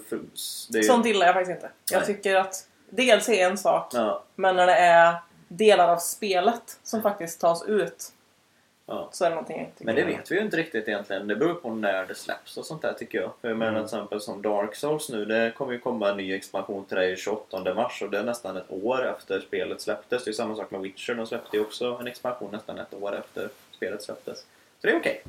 Men jag sa inte att det var fel på DLC. Nej, det är det jag menar. Att det kan ju hända att det är det, det vi får se hur lång tid det tar innan den här nya kapitlet i storyn kommer. För om det är liksom väldigt långt bort, då har de ju faktiskt suttit och jobbat med den. Om de släpps nästa vecka, då vet vi ju att de bara höll det här ifrån oss. Mm. Så resonerar jag alltid. Hur lång tid tog det innan jag fick det? Tycker ni att, att karaktärerna funkar? Jag tycker huvudpersonen är helt värdelös. Jag ska vara helt ärlig och säga att typ alla karaktärer är ganska tråkiga. Är det... Alltså där puckade huvudpersonen. Ja, Nej, jag han tycker, ju ja, precis. Det är, en- jag tycker det är en karaktär som är f- totalflippad som Ja. är lite rolig. Mm. Eh, de andra får vi egentligen veta Jag lite tyck- för lite om. Ja. Jag hade velat haft lite mer Ja. bakgrundshistoria om Jag dem. tycker Protagonisten, Ethan, Ja. Är lite för naiv och Ja. eh, känslolös på något har, sätt. Jag tror han, han är lobotomerad alltså. ja, ja, men han, han, precis, han, han reagerar, jag hade önskat en större reaktion från honom i vissa Ja. tillfällen. Jo, För absolut. att jag sitter nästan och, och trillar av stolen Ja. av rädslan något tillfälle. Ja, Och han liksom bara helt. Men borstar av sig Ja, ungefär och går Ja. vidare. Men det kan ju vara ett sätt för utvecklarna att inte styra dina känslor. Att liksom att om Fast- han... Jo men jag kan ändå tycka det att liksom att om han, om liksom spelutvecklarna bara ak- aktivt bara visar upp att bara nu, oj nu ska du bli rädd för han blir rädd. Då Mm. kanske man själv bara, ja men... det Men är inte det effektfullt Jo, då? det är Funkar inte det Jo, bättre? Jo, det, är det gör det. Det är klart det gör det med. Mm. Men jag bara sa att det kan vara det. Det Jag var ju folk det. som pratade om Eller att det det var på grund av att Jag det är mycket gjort för VR. Att Ja, det är eh, det, inte ska störa VR-upplevelsen Okej. när någon bara flyttar på sig automatiskt. Mm, okej. Ja, Och det är sant. fattar jag. Ja. Mm. Men samtidigt, Det är ju fel att så svårt kan det ju inte vara att göra två olika reaktioner på två olika delar av spel. Ja. Nej. VR eller inte liksom. Det måste ju gå att stänga av. Jo. För han För- hade verkligen onaturligt lite känsla. Precis. För ljudbilden är ju exemplarisk. Ja. Jag vet att speciellt i första delen och andra delen av spelet så eh, det knakar ju, du hör ljud från alla håll och kanter och Mm. jag sitter på spänn just av anledning Ja. av att ljudbilden är så bra. Mm. Mm. Eh, och då tycker jag liksom att han man borde höra mer känslouttryck av honom för att den övriga ljudbilden är så lysande. Ja. Men att han faller liksom platt. Mm. Han känns liksom väldigt stel Absolut. nästan. Ja. Att det inte riktigt går hand i hand med varandra. Mm, jag håller med. Nej, verkligen inte. Men jag älskar familjen dock. Även Ja, fast det vi inte kanske liksom får veta så mycket som vi egentligen ville veta så tycker jag ändå att de är Det välgjorda. personligheter Ja, liksom. Jag tycker de är, de är spännande. Jo, fast det är och- först i slutet nästan vi får lära känna Mm. en karaktär. Mm. Eh, och jag tycker... Innan det får vi bara veta att de är jävligt galna. Ja, precis. Men det är Vi vet- personligheter. Precis, ser vi får veta att någonting är fel. Ja, ja, och i vanlig sån här traditionell japansk anda så finns det ju även lite sån här tidningar och, eller Mm. ja, lite dagböcker och sånt där som är utspridda och man får läsa lite bakgrundshistoria får man ju. Mm. Så man får ju, om man vill då, kan man ju läsa lite mellan raderna men det hade ju Mm. inte skadat med lite mer exponering kan man tycka. Men det kanske kommer i de här delserna som sagt. Jag tycker vi faktiskt kan gå in på tredje delen utan att berätta vad som händer. Ja. Så kan, utan att spoila någonting så... Eh, att det blir ett annat typ av spel, det har vi redan sagt. Ja. Eh, men de hämtar lite för mycket inspiration från ja, japanska skräckisar. Ja. Jag tyckte, det jag såg mest av, det var Fear. Ja, det spelet Mm. Fear bygger väldigt... De har, de, Det var alltså, några delar var som tagna ur Ja. Fear. Ja, det blir, det blir väldigt Det blir väldigt mycket klyschor. Ja, Även om det finns... Jag, jag, jag förstår problematiken i att, att skräck kan vara väldigt klyschigt överhuvudtaget. Ja, mm. Det finns vissa grejer man, man måste nästan slänga in för att Ja. få en skräckupplevelse. Ja. Som, Men... Ja, det blir lite Ja, too much. Det blev för mycket. Och det blev för... Och det är inte bara det att det blev för mycket utan det blev en totalvändning. Det var det jag störde mig på mest. Ja. Att det liksom var... Det blev ett helt annat spel. Det var lite subtilt innan. Ja, och helt Det plötsligt skulle allt var det. vara subtilt Bra och gjort. snyggt och fint Ja. berättat. Och helt plötsligt så skulle allt vara in your face. Ja. Det, blev, det var... Det var ungefär som att du skulle släppa dina Ja. egna tankegångar och mystik. Ja. Jag kan säga som så här, jag kom på en jättebra jämförelse. Det är som att första... Den bra delen då, de första och andra akten är som Alien, Alien-filmen. Och den sista och tredje akten det är som Alien 2. Mm. Så är det. För den som Så förstår de det. Jag har har, sett Alien ett och ja, jag har ju sett filmerna men jag Ja. måste nog dra en liten upprepning för att Ja. förstå det helt och hållet. Där. Ja. Men Men så är det det, jag, jag, jag, jag tror många kommer förstå det där. Ja, jag Det du sa. de här klassiska rullarna. Ja. Vad tycker ni om... Eh, om eh, jag ska inte säga världen, men de fiender du stöter på. Tycker ni att de är bra gjorda? Är de läskiga? Jag gillade det. Ja, jag gillar dem Jag tyckte att de var speciellt... Eller ja, de är de är ju groteska och äckliga är de liksom Mm. sådär. Men det är inte så att man liksom blir så här skräckinjagad när man ser dem. Jag, så känner inte terror. Nej. I, det är inte många fiender som gör det och det är bara om det är någonting som är så här i något spel, vet jag. Eh, Lisa i PT, hon är ju fruktansvärd. Jag, Men är inte de lite där lite som utfyllnad? Jo. Att det är, Jo, här, att det är de här absolut. Så är det ju. mer karaktärerna som du får känna och du Ja. kan ta på lite Ja. mer. Jo, Att det är men de bara- som är så är det. intressanta. Bossfighterna var ju skitbra liksom. Precis. Och det är ju skräckinjagande på ett sätt liksom. Och de där fienderna det var ju liksom bara någonting du skulle skjuta på. Mm. Jag kan ju säga det att jag hade hellre skippat dem helt och Mm. bara haft en Baker i ryggen hela tiden. Mm. Det Ja, men samma här, så mycket samma här. Jo absolut, det är som, som Alien i Isolation. Ja, exakt. alltså om de bara kom lite då och då som de ville liksom Ja. sådär. Det hade varit skitcoolt. Mm. Det hade varit riktigt bra Ja, faktiskt. Men... Eh, Sen finns det en av monstren. Jag kanske spoilar genom att säga monster. Skitsamma. Det var med Ehm, i demot. Så det Det var med i demot. Ja. Ja. Eh, när den rör sig väldigt snabbt så tycker jag att den är extremt dåligt animerad. Jaha, den där som går på alla fyra? Ja. den molden. Ja. Ja, det Riktigt finns ju... dåligt Ja, animerad. ja, det är ju några Och olika... då tycker jag man ser lite skavsår i Mm. den grafiska biten när, när de höjer tempot. Ja. Mm. Ja, det ska ju gå sakta som sagt. Mm. Jag tänkte så fusk. jäkla mycket på... ehm, jag vet inte vad de fienderna heter, men de ifrån Resident Evil 6. När man är på båten. Ja, de där inga slemmiga Ja, prylarna. precis. Ja. Det kändes som dem, fast Mm. Ja, köttigare. Har du spelat Resident Evil 6? Mm, jag spelade halva sexan, hela femman. För jag spelade Mm. halva Vilken sexan tillsammans med min bror. Den första delen såklart. Men jag, för jag körde co-op med min brorsa. Ja. Som, men jag tröttnade för att han var så extremt dålig på att sikta. Eh, han fick så mycket panik hela tiden Jaha. när det kom mycket monster. Så att det slutade med att jag gav upp till slut. Jag spelade faktiskt Han, med han var inte riktigt helt vän med handkontrollen och så. eh, så att vi... Nej, vi, vi gav upp till slut. Jag måste säga det att jag... Jag gillar ju Resident Evil 6 mycket mer än alla andra. Mm. Mycket, mycket mer än alla Alltså du andra. gillar att spela, du gillar Resident Evil 6 mer än vad andra människor gör menar du va? Eller gillar du Resident Eller Evil gillar du 6 spelet? mer än alla andra Resident Evil Jaha, nej alltså mer än vad andra alla gör. Ja men det var det. Mm. Ja det var bara det jag ville.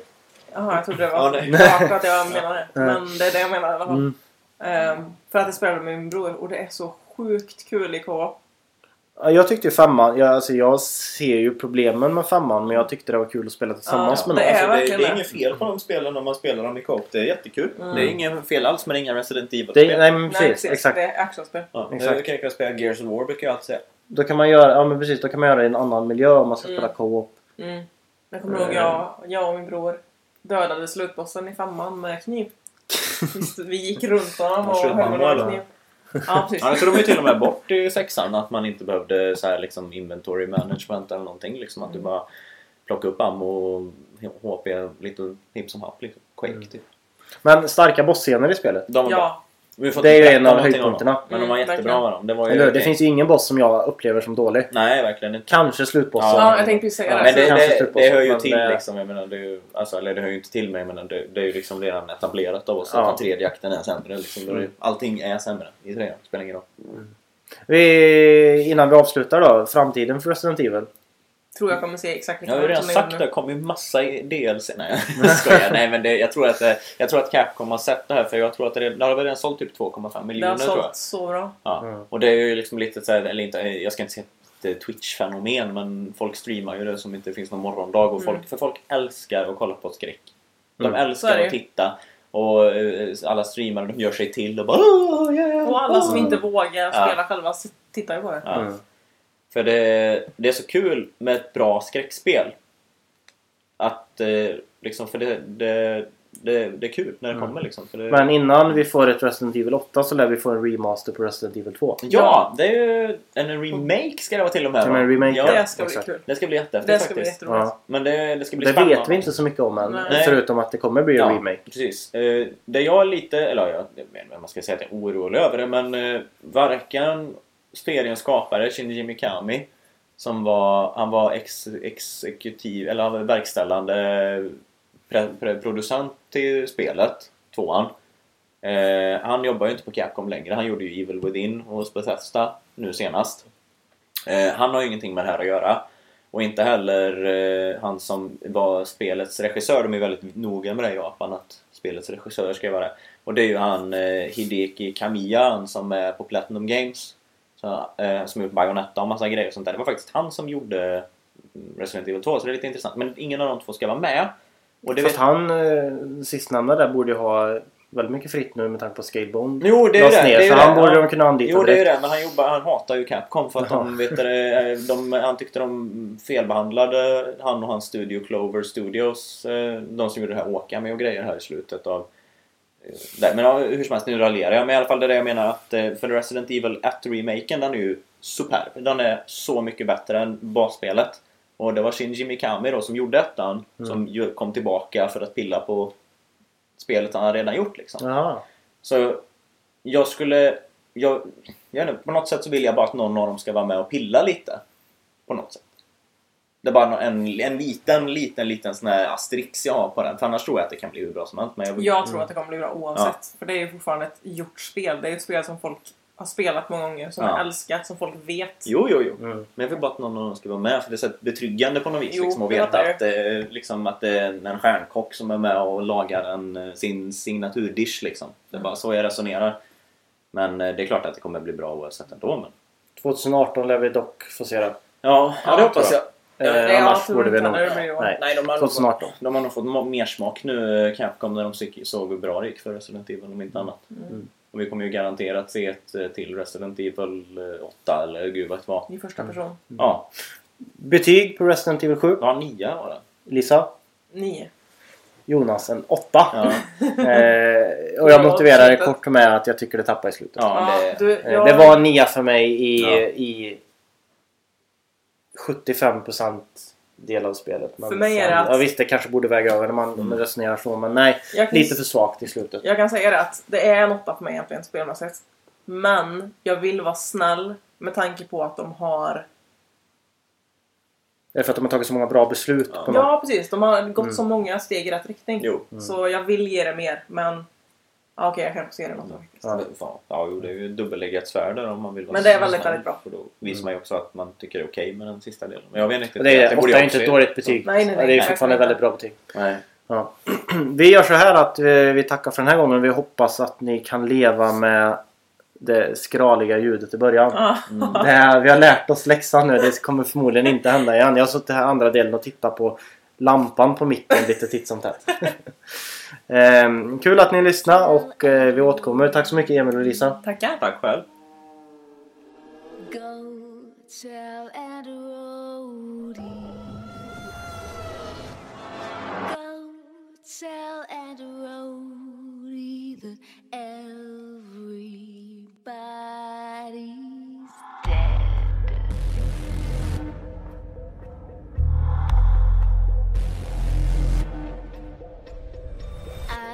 raised in a deep dark hole. A prisoner with no parole. They locked me up and took my soul.